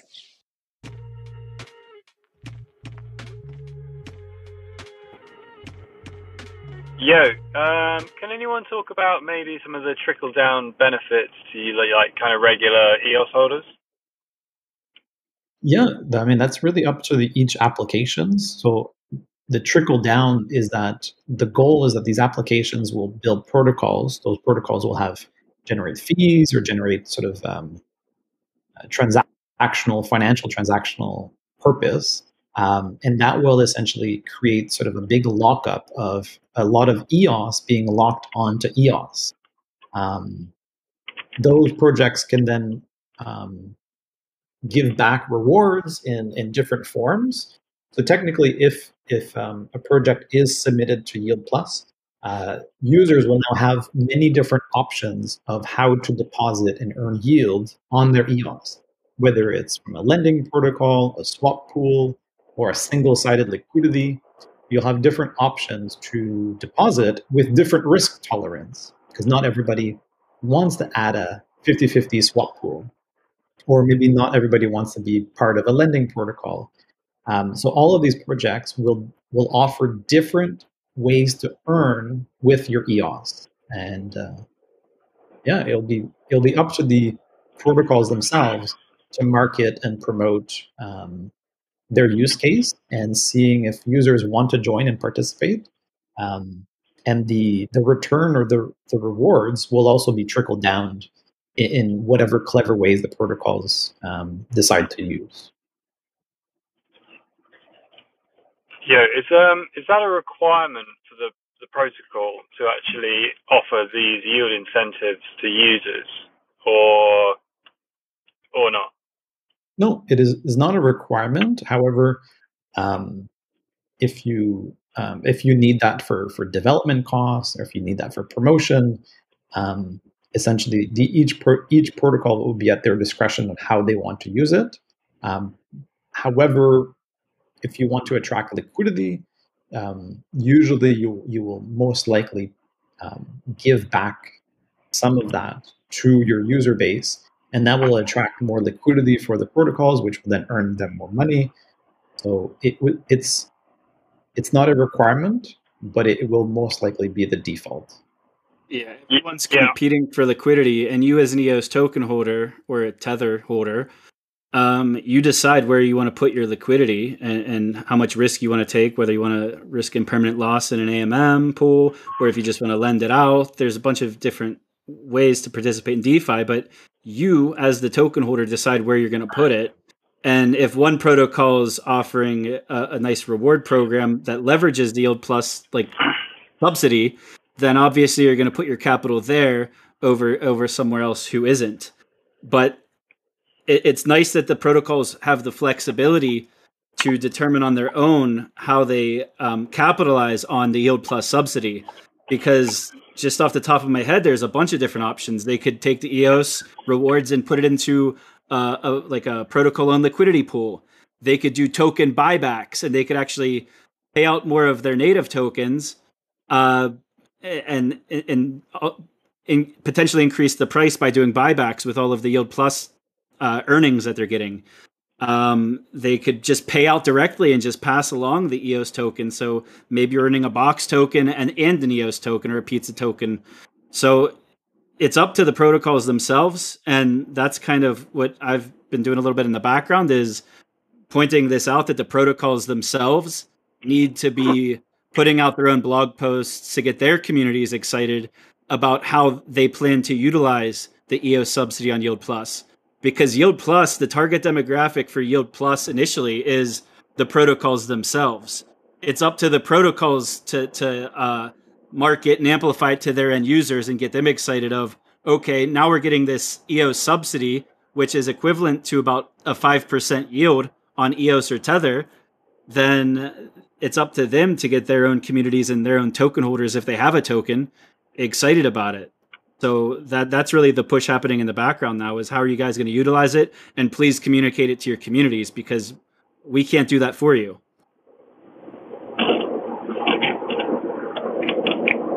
So as listeners on this call, if you're uh, using some of these DeFi projects that already exist on EOS, start asking them in their public channels. How do you you all plan to utilize the the EOS in Yield Plus once you start receiving it.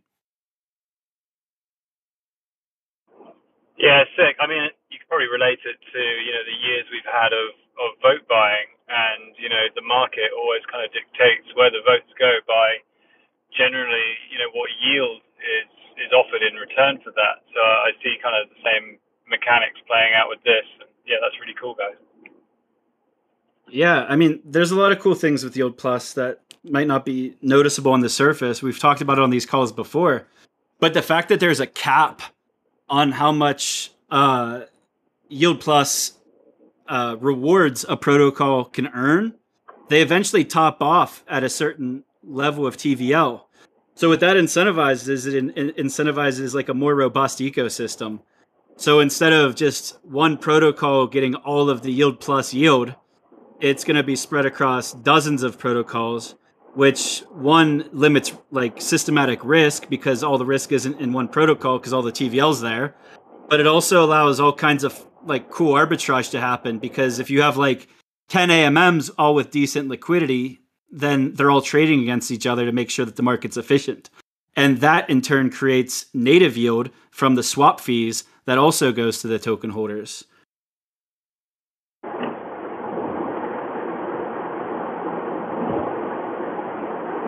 Your record, your record, you have like crazy background noise. I mute, server muted you a little bit. Uh, but if you want to speak, I will uh, unmute you right now. But if you're not speaking, please uh, mute yourself. Says the guy with a dog in the background. Hey, Simba.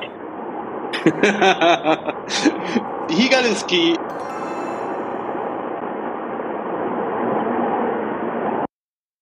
All right. Um, I will unmute you if you mute you. One of, one of the other things about Yield Plus is I brought this up like two months ago, but I'll revisit it today to poke the bear, I guess, the Eden bear.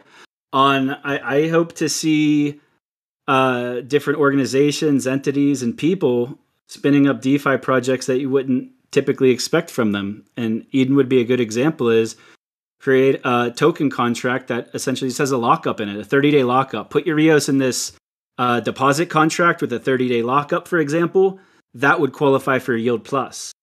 I, I, hope to see a lot of different communities that already exist or that are, are, going to exist in the near future to start thinking about these things. Um, not DeFi is not limited to lending pools and swaps. Like the, there's a lot of different um, ideas out there that haven't yet come to fruition that I hope to see.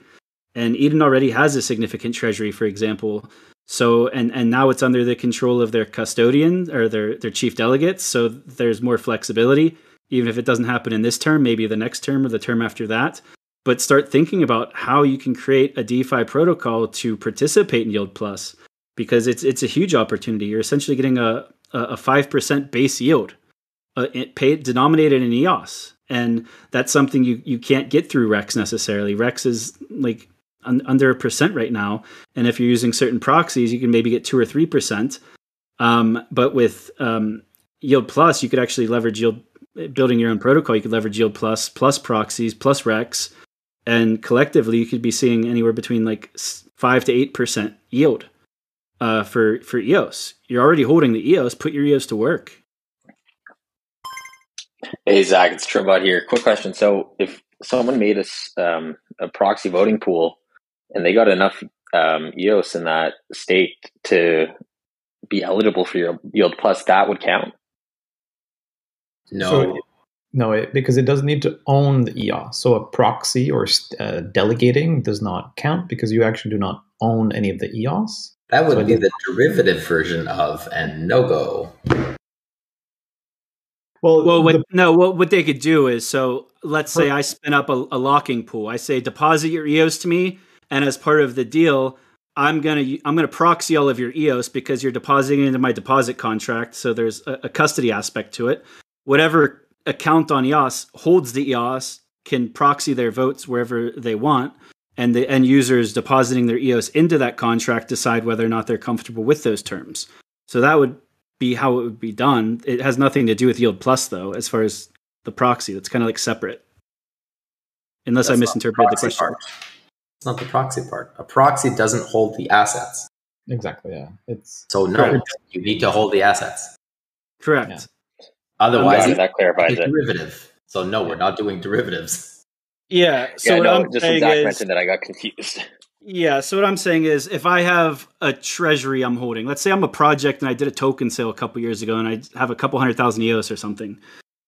Uh, well, that that's a bad example. Let's say DeFi box, for example, they're they're already qualified. They have the minimum TVL, right?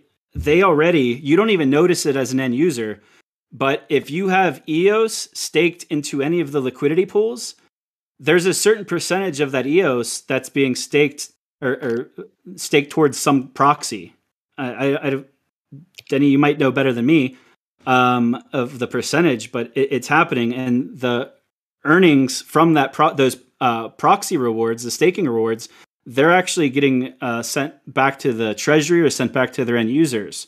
But it, it's it's like a whole different mechanism outside. So you're earning yield from the swap fees, but you're also earning yield from the underlying REX staking, which could earn anywhere between half a percent to up to three percent, depending on um, the staking rewards, who you're voting for, and all, all kinds of different components of that. But it's separate from Yield Plus and it would be a derivative token if I don't want to get into the derivative aspect, but there are ways that um, the yield could be maximized through other means outside of yield plus that if they wanted to pass those rewards to the end users, they could.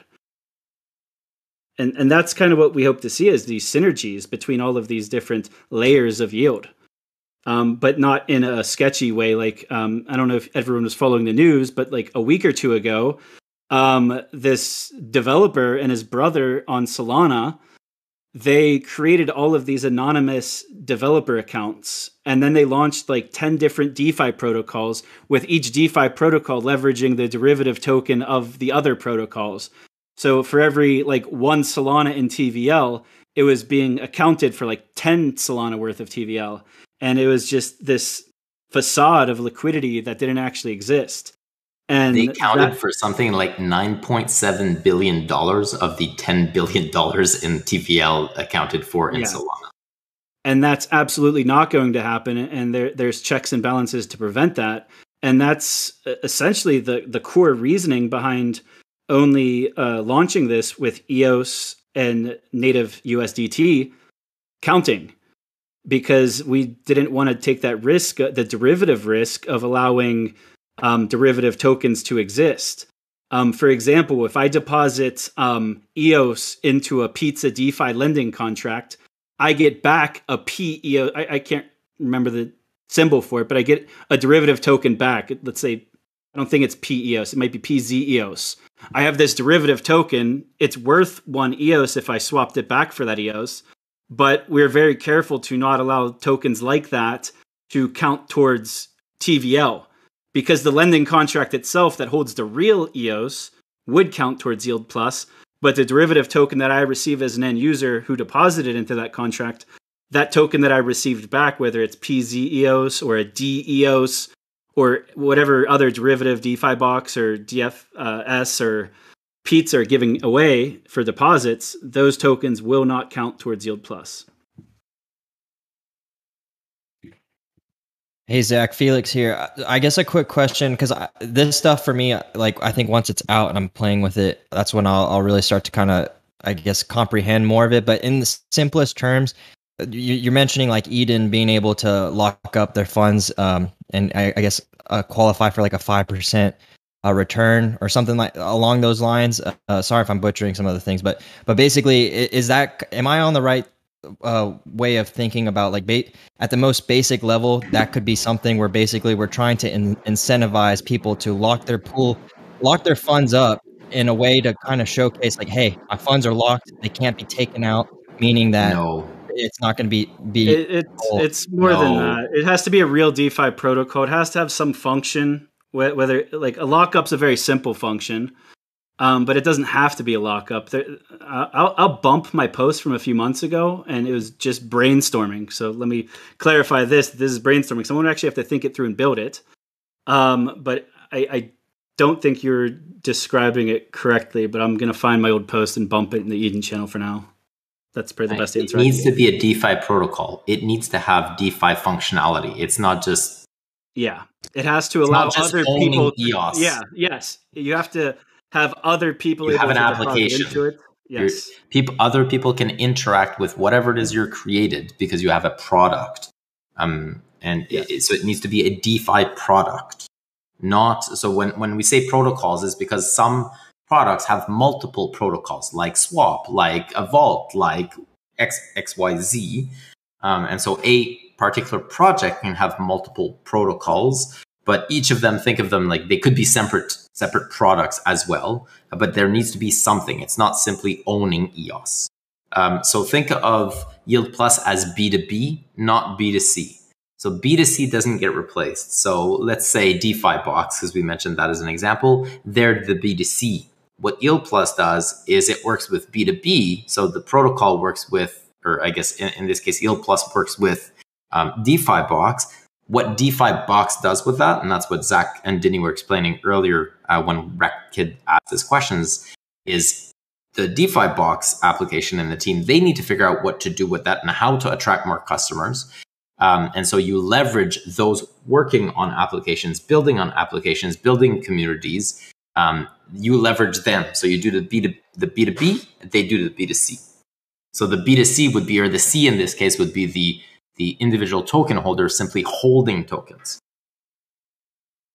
that uh, wants to earn yield on their stake, they would now the protocol, or I guess EOS will incentivize applications to form, applications to um, gather EOS and USDT, so to increase the total value locked.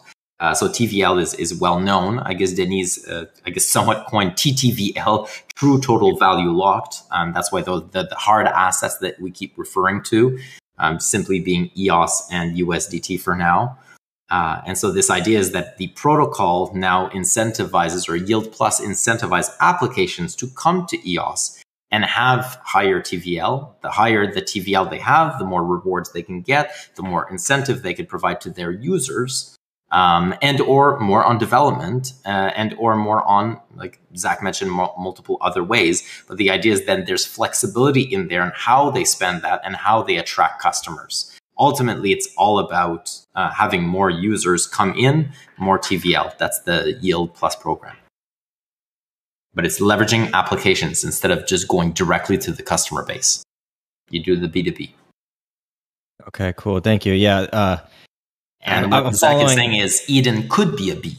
Eden could create uh, a DeFi application. And if it were to do that, it would already start with if it's staked into itself or if it's leveraged its treasure into its own product, it would start with uh, roughly close to enough EOS to meet the minimum threshold to get that extra boost in yield, which uh, is 200,000 EOS. Hmm, okay.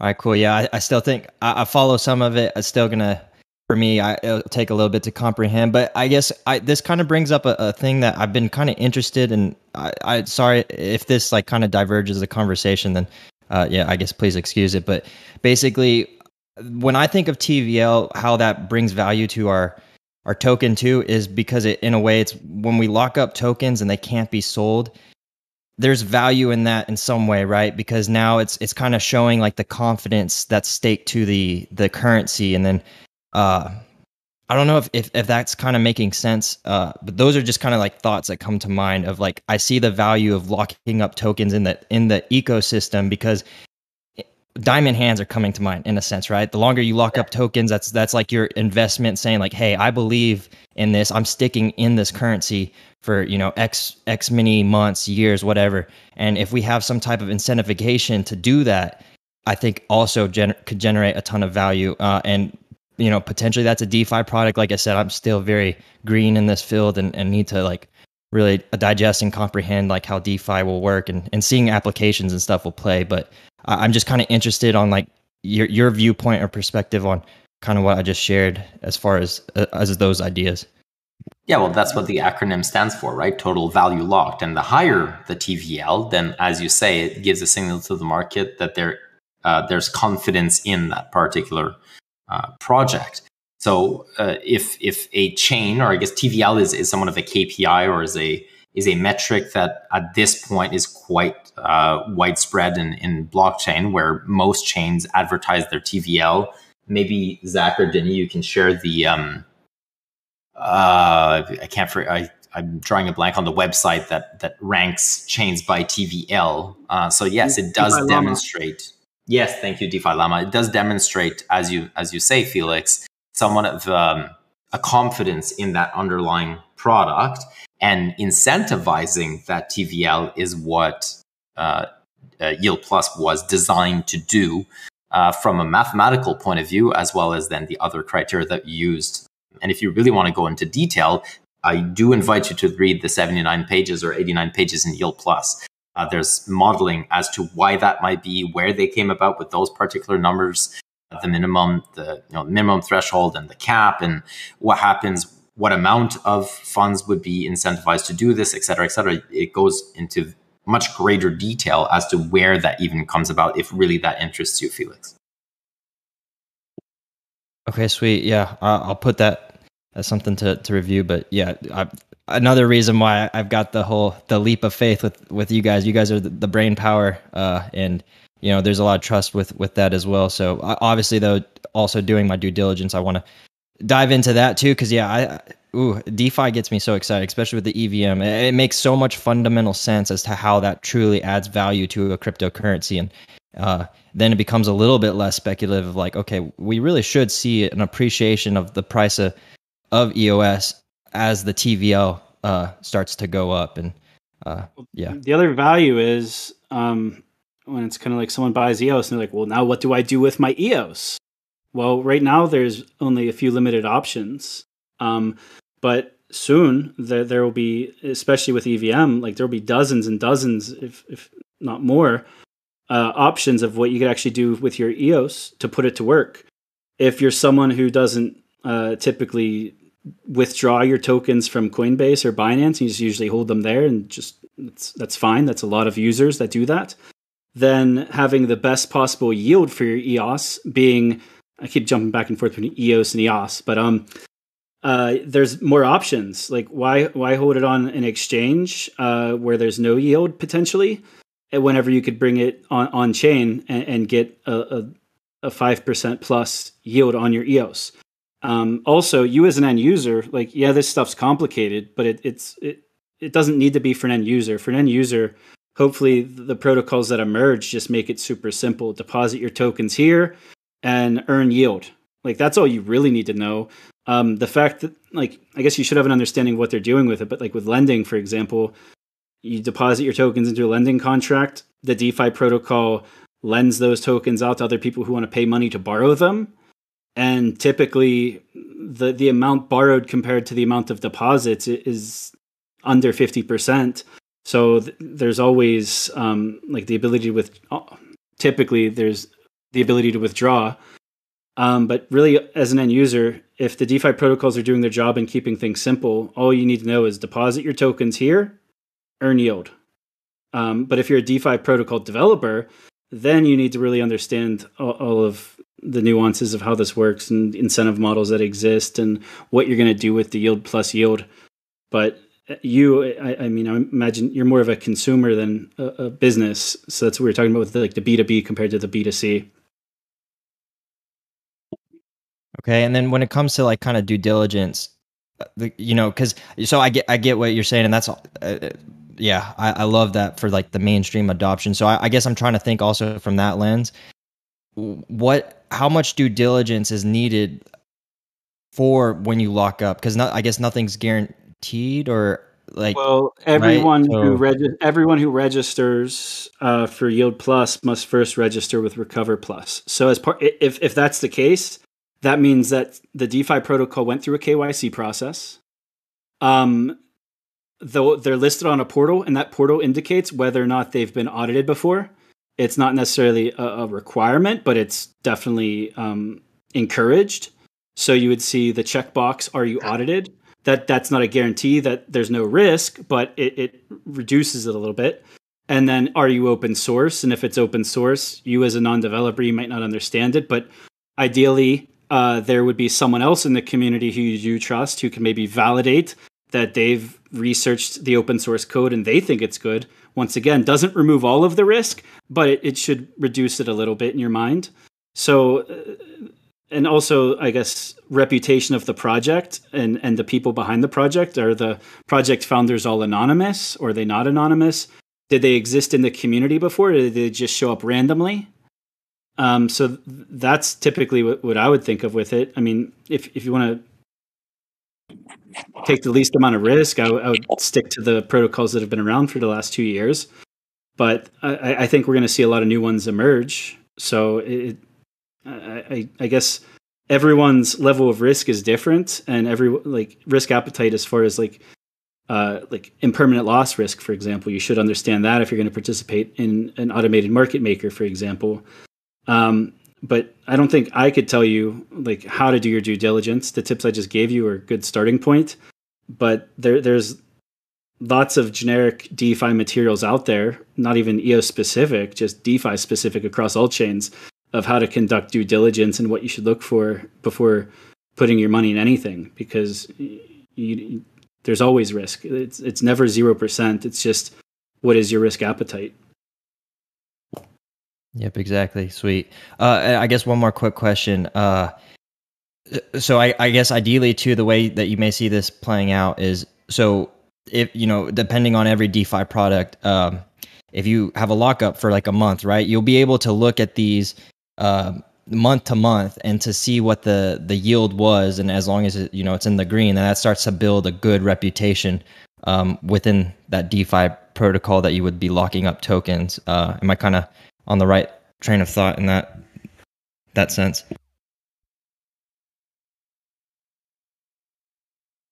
Um, I'm not sure how to answer the question. I guess you could look at the charts on yield, on tokenyield.io. You could see whether the TVL is increasing or not. If it's continuously increasing, it's not a guarantee it's like your best option, but you could at least see that more and more EOS and Tether are pouring into it. So you can make assumptions there. But like I said, it's it's really hard to. I, I hate having these conversations with people because I don't want to give financial advice, especially when it comes to DeFi. But uh, every uh, like I said, everyone's due diligence and risk exposure is different. So it's really, really hard for me to tell you how to do something. I can just kind of give basic guidelines. Yeah, I guess Yield Plus will be an ongoing topic as it unfolds over the next months. And I love the excitement here, but I'm a little bit like uh, awkward. We're two, uh, two hours in the fire set and I haven't gone ha- through half of my topics yet. So uh, I'm. I hope you guys uh, mercifully allow me to move on with the topics? Is this okay? Yeah. Or one one last thing is that there's a Yield Plus Discord channel. It's under EOS projects, right below uh, this voice chat. So uh, I encourage you to ask all of your questions there, and then we could kind of respond async um, in the text chat. And we'll also be opening up a, a Telegram channel here shortly too. But for right now, there's a Discord channel uh, and it's right under the Hackathon Planning Group, and you could probably see it over on EOS Projects to your left. Awesome. sweet, sweet deal. Thank you. And yeah, sorry, Martin. So Yield Plus. no worries. I love chat, it. Chat room, right? Yeah, there will be there will be plenty of Yield Plus action going on in the, in moving forward. Uh, I just wanted uh, to remind everybody: if you know of a DeFi project that's not signed up yet, give them a heads up that this is a unique opportunity. Um, yeah, and Felix, if you think that that Eden is, is like a candidate, you need to release like get developers that create some DeFi around the Eden funds. Um, anyway, uh, moving forward, some of a somewhat uh, time sensitive topic. It's a last call for Pomelo donations. I think it's uh, uh, somewhat like I think 15 hours left for you to make your donations. Um, so if you haven't yet, go to Pomelo. There are some new filters for you to see which one, which grants you haven't seen yet, which you haven't reviewed yet, and uh, which one you haven't donated yet. So you can reevaluate your uh, precious EOS if it goes to a public good that's bringing forward the whole ecosystem. Uh, th- those filters, I think, they are a direct uh, reaction to some of the suggestions suggestions that Yves made uh, earlier. In I think two fireside chats ago, uh, where it was all about uh, like I can't see which I've seen before and which I've um, uh, donated to. So uh, the settings for these filters they stay on. So um, whatever you have seen, what, however you organized your your grants, it will stay when you revisit Pomelo.io. Uh, I think that that was a great suggestion and uh, made the UX, the user experience, way easier for me. I love it. Um, but yeah, go back, donate. You have 15 hours left Um, I have some stats from last week. I'm not sure if Daniel wants to give us the latest stats. I know we broke some records again in season three. Yeah, happy to. So I posted, at least as of how many minutes ago, a little recently. I'll, I'll reply to my comment in the chat if you want to follow along. Uh, here they are. Uh, I'll read them out for you here as well. Um, so we've got at, and again, just in the last hour, I posted at the beginning of the show the latest stats, and then I posted them again maybe 10 minutes or, or so ago. Um, we've got a, the number of approved grants hasn't changed. It's 172 approved grants, which is up from 140 approved grants from season two. So far, there's been $82,000 in donations raised from 6,132 unique contributions. Uh, so super, it's great, great results so far. Still 15 hours to go, almost exactly, actually, exactly uh, 15 hours left. So yeah, get your final donations in and uh, boost your trust bonus too. The the more people we have boosting their trust bonus, the more confident we can be in the uniqueness, and you get that up to 50% bonus on your donation. So uh, even if you've you're done making your donations for the season, you you can still benefit from that 50% bonus by adding your trust bonus now. It'll apply to all of your donations for the whole season.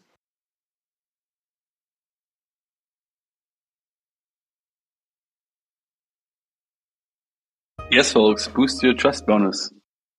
Um, it shows that you're a unique person, and um, yeah, we heard a couple of of great pitches in the last uh, Pomelo pitch sessions on Twitter Spaces, which I was uh, hosting shortly before this fireside chat.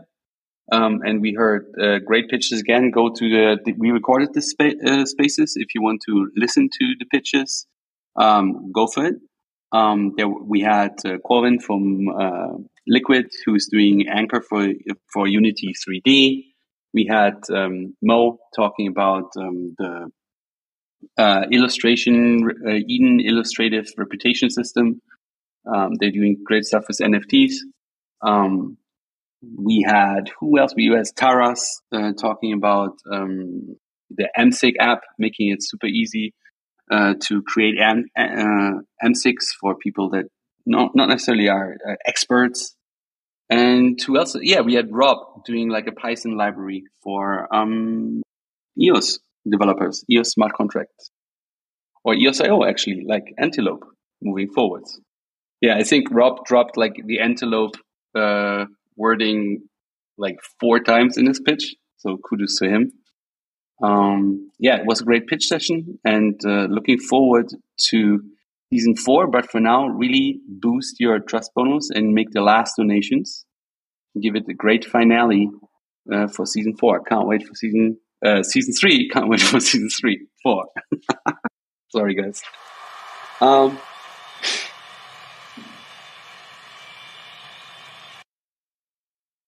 all right. Um, anybody else wants to talk about the pomelo? Anybody else um, wants to share their experiences? Otherwise, we will move forward with the topics.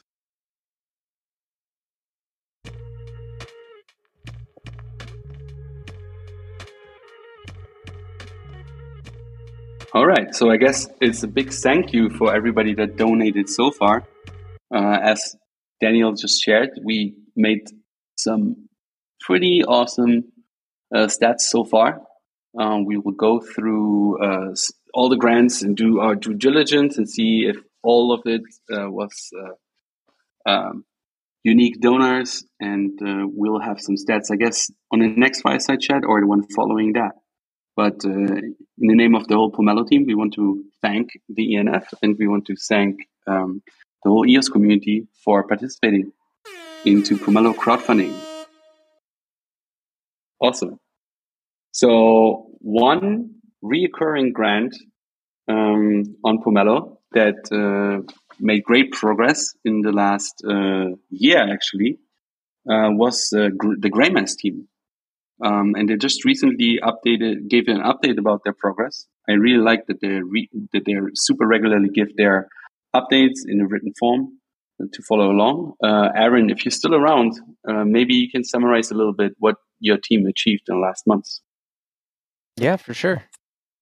Uh, we're trying to do these updates pretty regularly now. Um, it seems like monthly is going to be our cadence at this point, so they're not always going to be super exciting. But I, as a team that's been in the space, kind of publicly funded for a really long time, even you know back just when it was block producer rewards, um, we have wanted to always kind of be transparent, and this is going to be a way that we can try to improve that.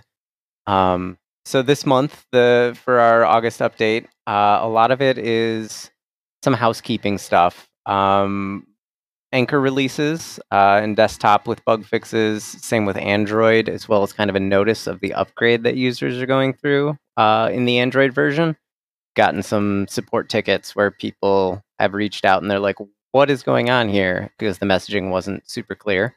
Um, we'll work on cleaning that up, but we figured a public notice that says, "Yes, this is us migrating uh, your keys in Anchor to a better format." Um, we try to put that out on a public place such as this uh, these blog formats. So um, also an update in Unicove about the um, earn interfaces that we're working on right now. I'm excited to see this yield plus stuff coming together because we may try to leverage and lead users into those types of applications um, as we continue to push Unicove as kind of like a, an easy to use portal and a good way to get started and discover things within uh, the EOS ecosystem.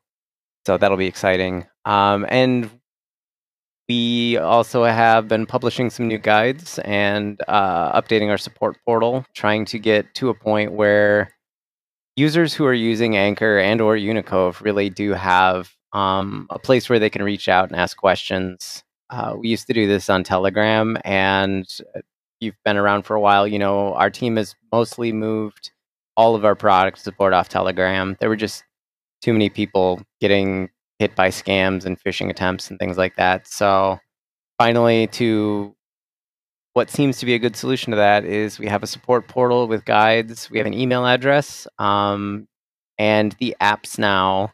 Both the mobile apps on iOS and Android have a help button now that you can use to contact us directly. Um, and we typically can turn around and provide answers within 24 hours or so. Um, we're still growing all of that side of things. So it'll be interesting to see how that scales as Anchor continues to grow. Um, and then we closed it out talking about how we're growing the team uh, and shared a bingo board that uh, our designer had ended up making over the last couple weeks that ha- we have been kind of playing with during our meetings.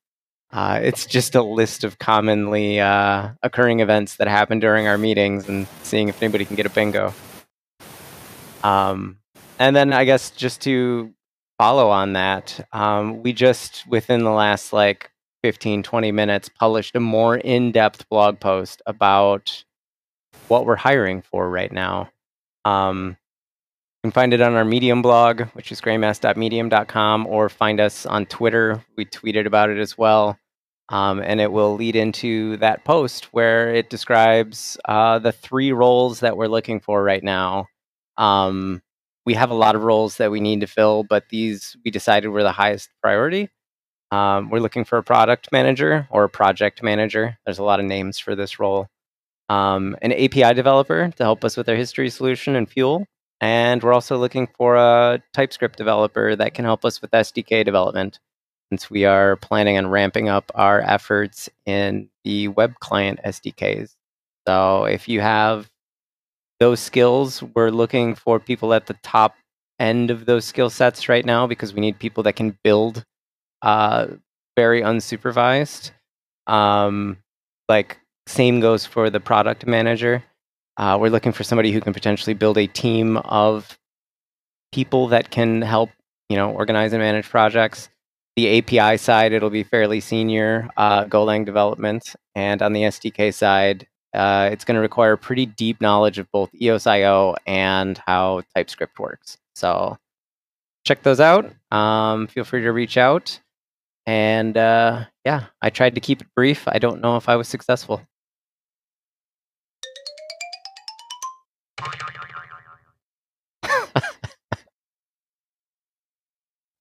Pretty successful. yeah, you uh, again like reoccurring grant uh, anchor, Greymass, um, since three seasons, always getting uh, some some injection, cash injection, youth injection from the community, um, uh, from Pomelo. Uh, and I, love to hear that uh, how how you're thriving, how your team is growing, how you can look for more people to help you building uh, out the vision that you're having for easy onboarding, for SDKs, for wallets, for Anchor. It's great to hear. Um, and uh, yeah, everybody out there who hasn't donated to Anchor and Greymass yet, um, do so. These people do amazing work. Um, yeah, it these systems that have been around for less than a year now have really helped us a lot. Um, this these blog posts are kind of evidence of that growth. Uh, for the past three years, it's been uh, us taking time off of development to write these kinds of things and coordinate this type of activity. But we're finally getting these systems in place as to where, I don't know, maybe we're almost like a real company. Um, and we can actually output products and walk and chew gum at the same time, if you will.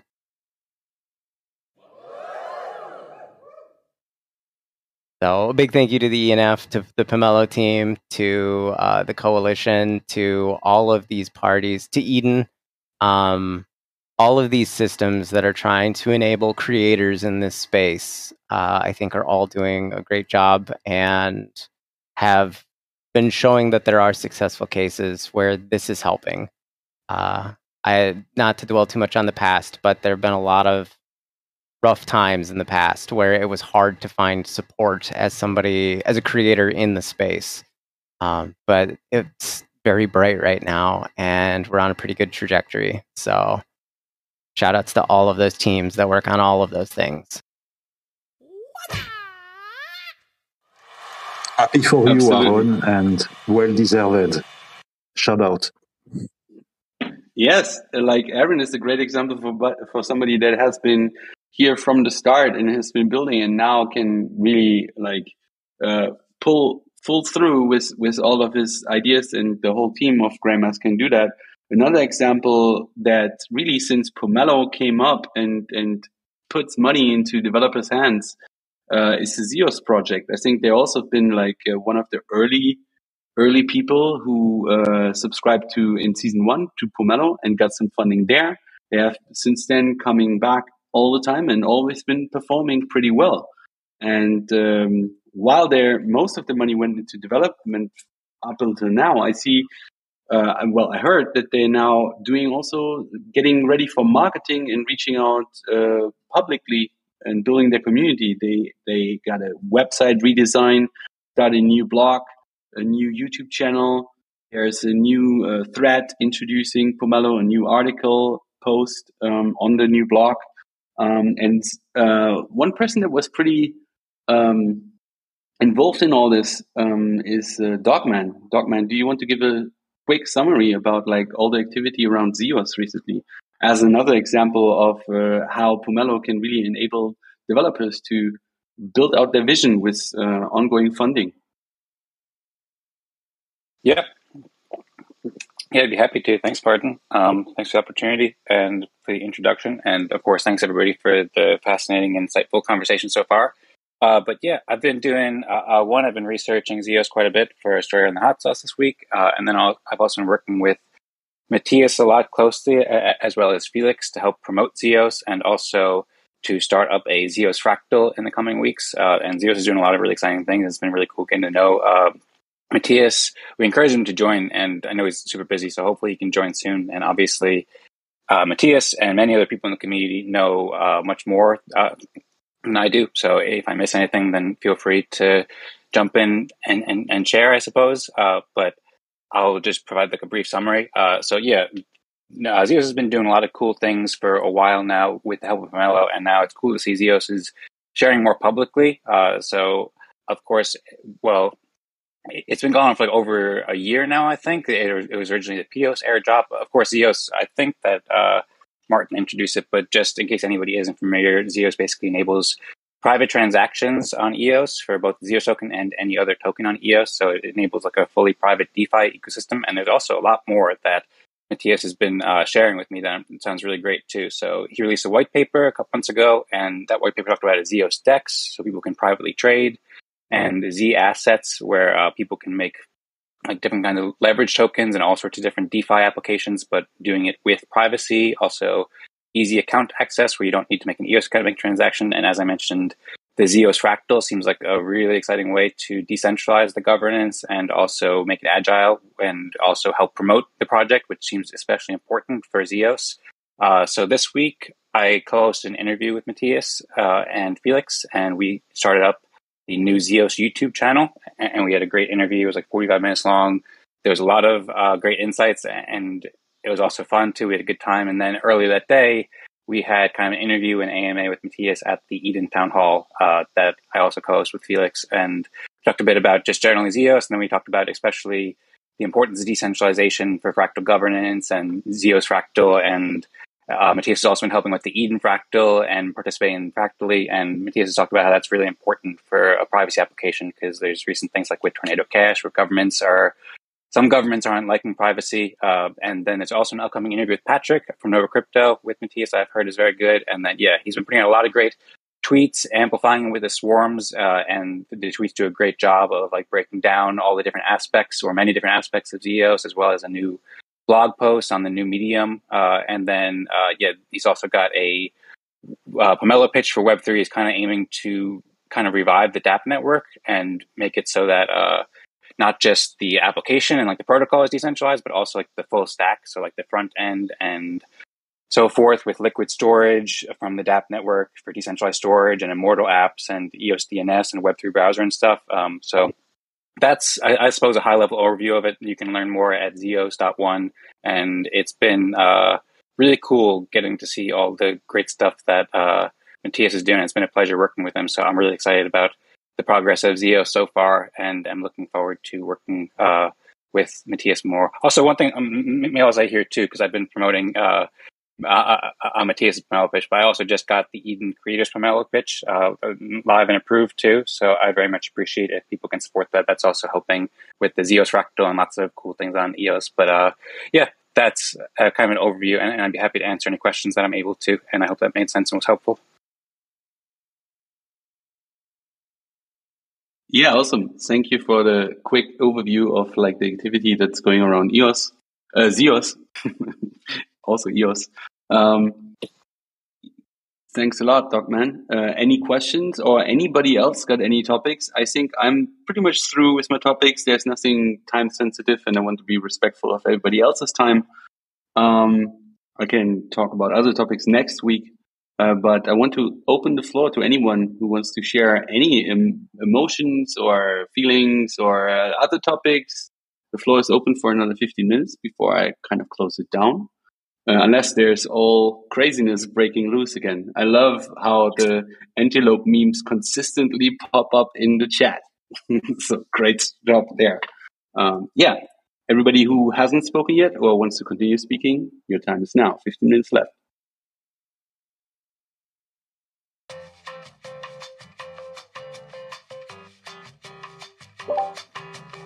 I've got a question about the, the other change that passed on the rebrand um, what, what, does that actually mean? Did they did they just pass on contributing? Do they pass on?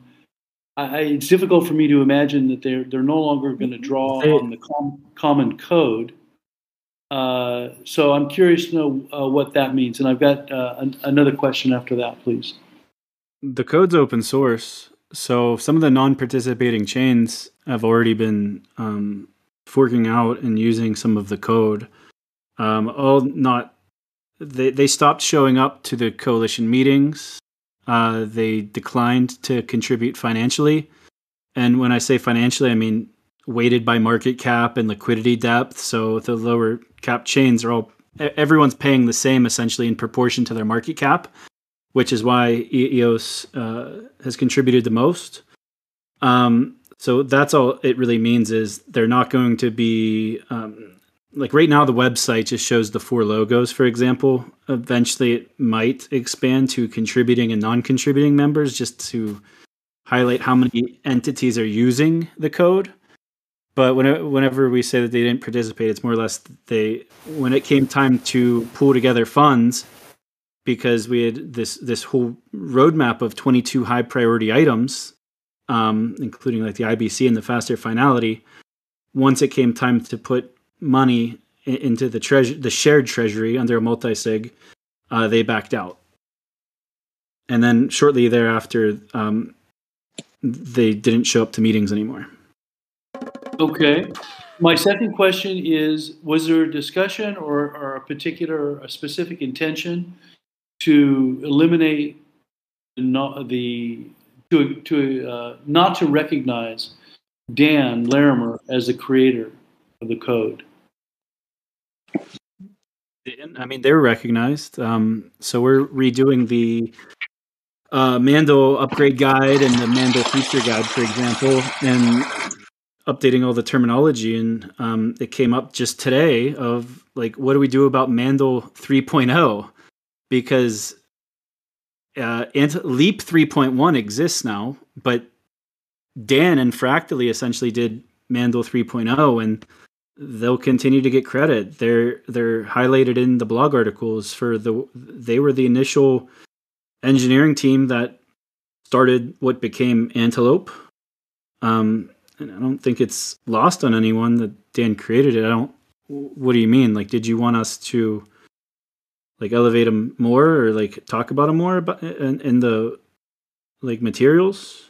Well, he's he's not on the website or the press release, and he he did create the whole thing, and he's the reason why all of us are here. So,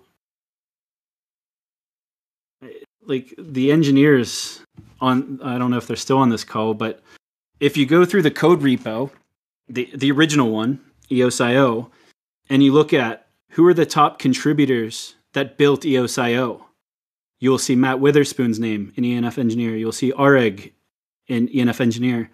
You'll see OCI developers. You'll you'll see Phil Mesnier, who's on this call. That's who built EOSIO. Dan is the architect, and don't forget Dan, Bucky. but thank you, Bucky. Vlad's probably on there somewhere. Um, probably a, a lot of other people. Yeah, Vlad and Lynn are also yeah have contributed and they're now in ENF. Yep.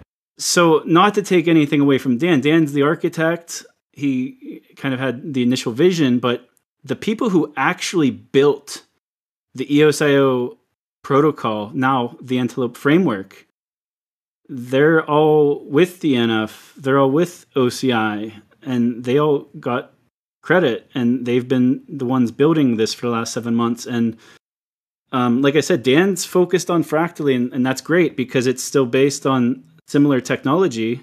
Um, but they haven't been participating over the last six months, whereas everyone else has been showing up every week and, and doing the work.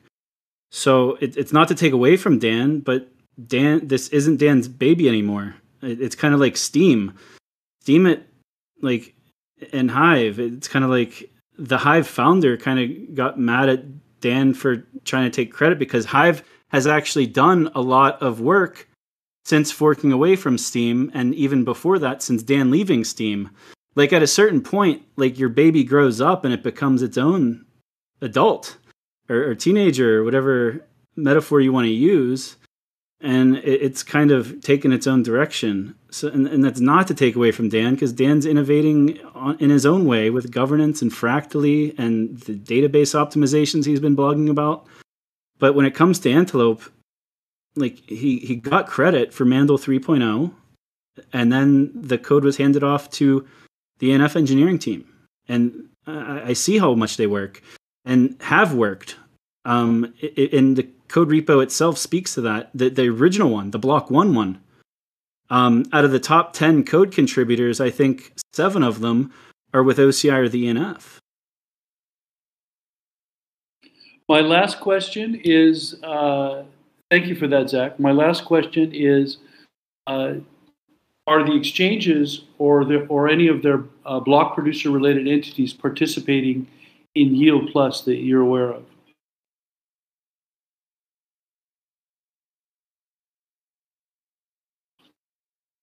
I'm not sure. Um, if they're following closely, yes.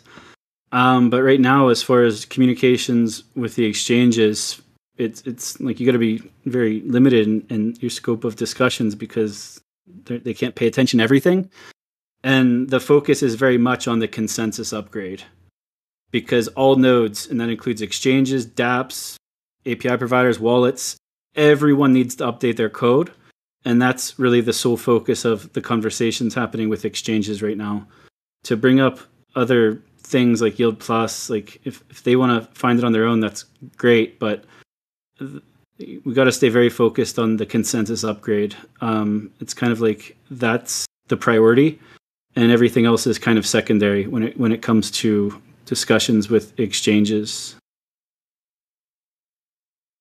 and also the uh, and also the the node operators are a lot of times these exchange businesses that r- happen to run nodes and staking pools they're usually very much different people and departments than the um, uh, the other parts of the exchange business it's very compartmentalized so you see it like binance for example you see binance as a single entity because it's all Binance. It's all under the Binance umbrella. But within Binance, there's like 20 different teams, and they'll do different things. So, right, and, and they all have different uh, points of contact, for example.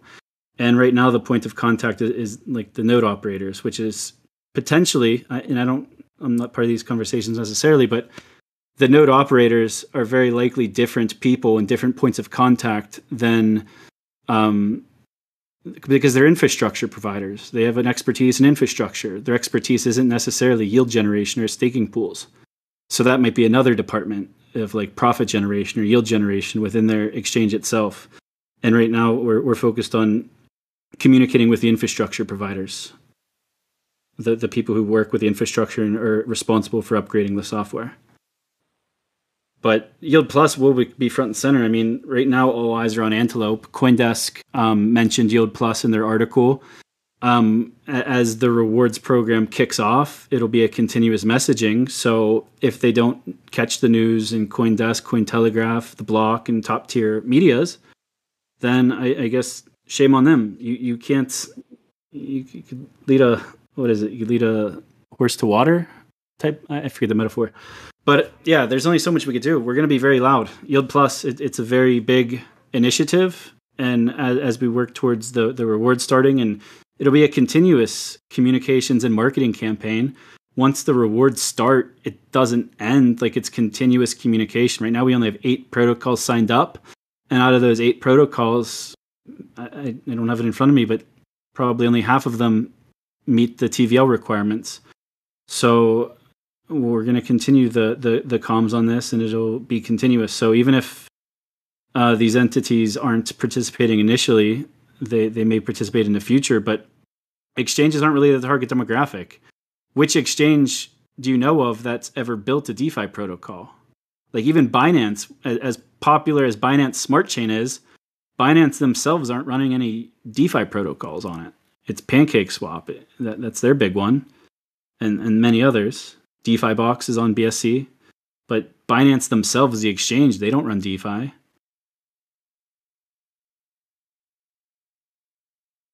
Thank you, Zach. I appreciate uh, your answer. Thank you very much. All right. Thanks, Zach. Thanks, Perry, for um, the question. Uh, I hope uh, everything is answered well. Uh, any, anybody else? Uh, I said like 15 minutes. Uh, I think there are a couple of events coming up uh, where we can. I mean, where we where you can get like way more news and and join the community. So in community events, for example, Yves will tomorrow be on tomorrow. I mean, like in a couple of hours, 12 hours, be on BTS Labs, which is more um, I think Asian community focused, but as far as I know, it's going to be in English and it's going to be on a panel discussion, I guess, uh, with um, people from Chiliz, Algorand, and Near Protocol. He's representing the EOS community. I will drop a link to this event shortly. It's going to be on um, YouTube. And uh, yeah, tomorrow, don't forget to sign up for the Antelope Twitter Spaces. That's also there. So tomorrow will be another full day of EOS community events out in open.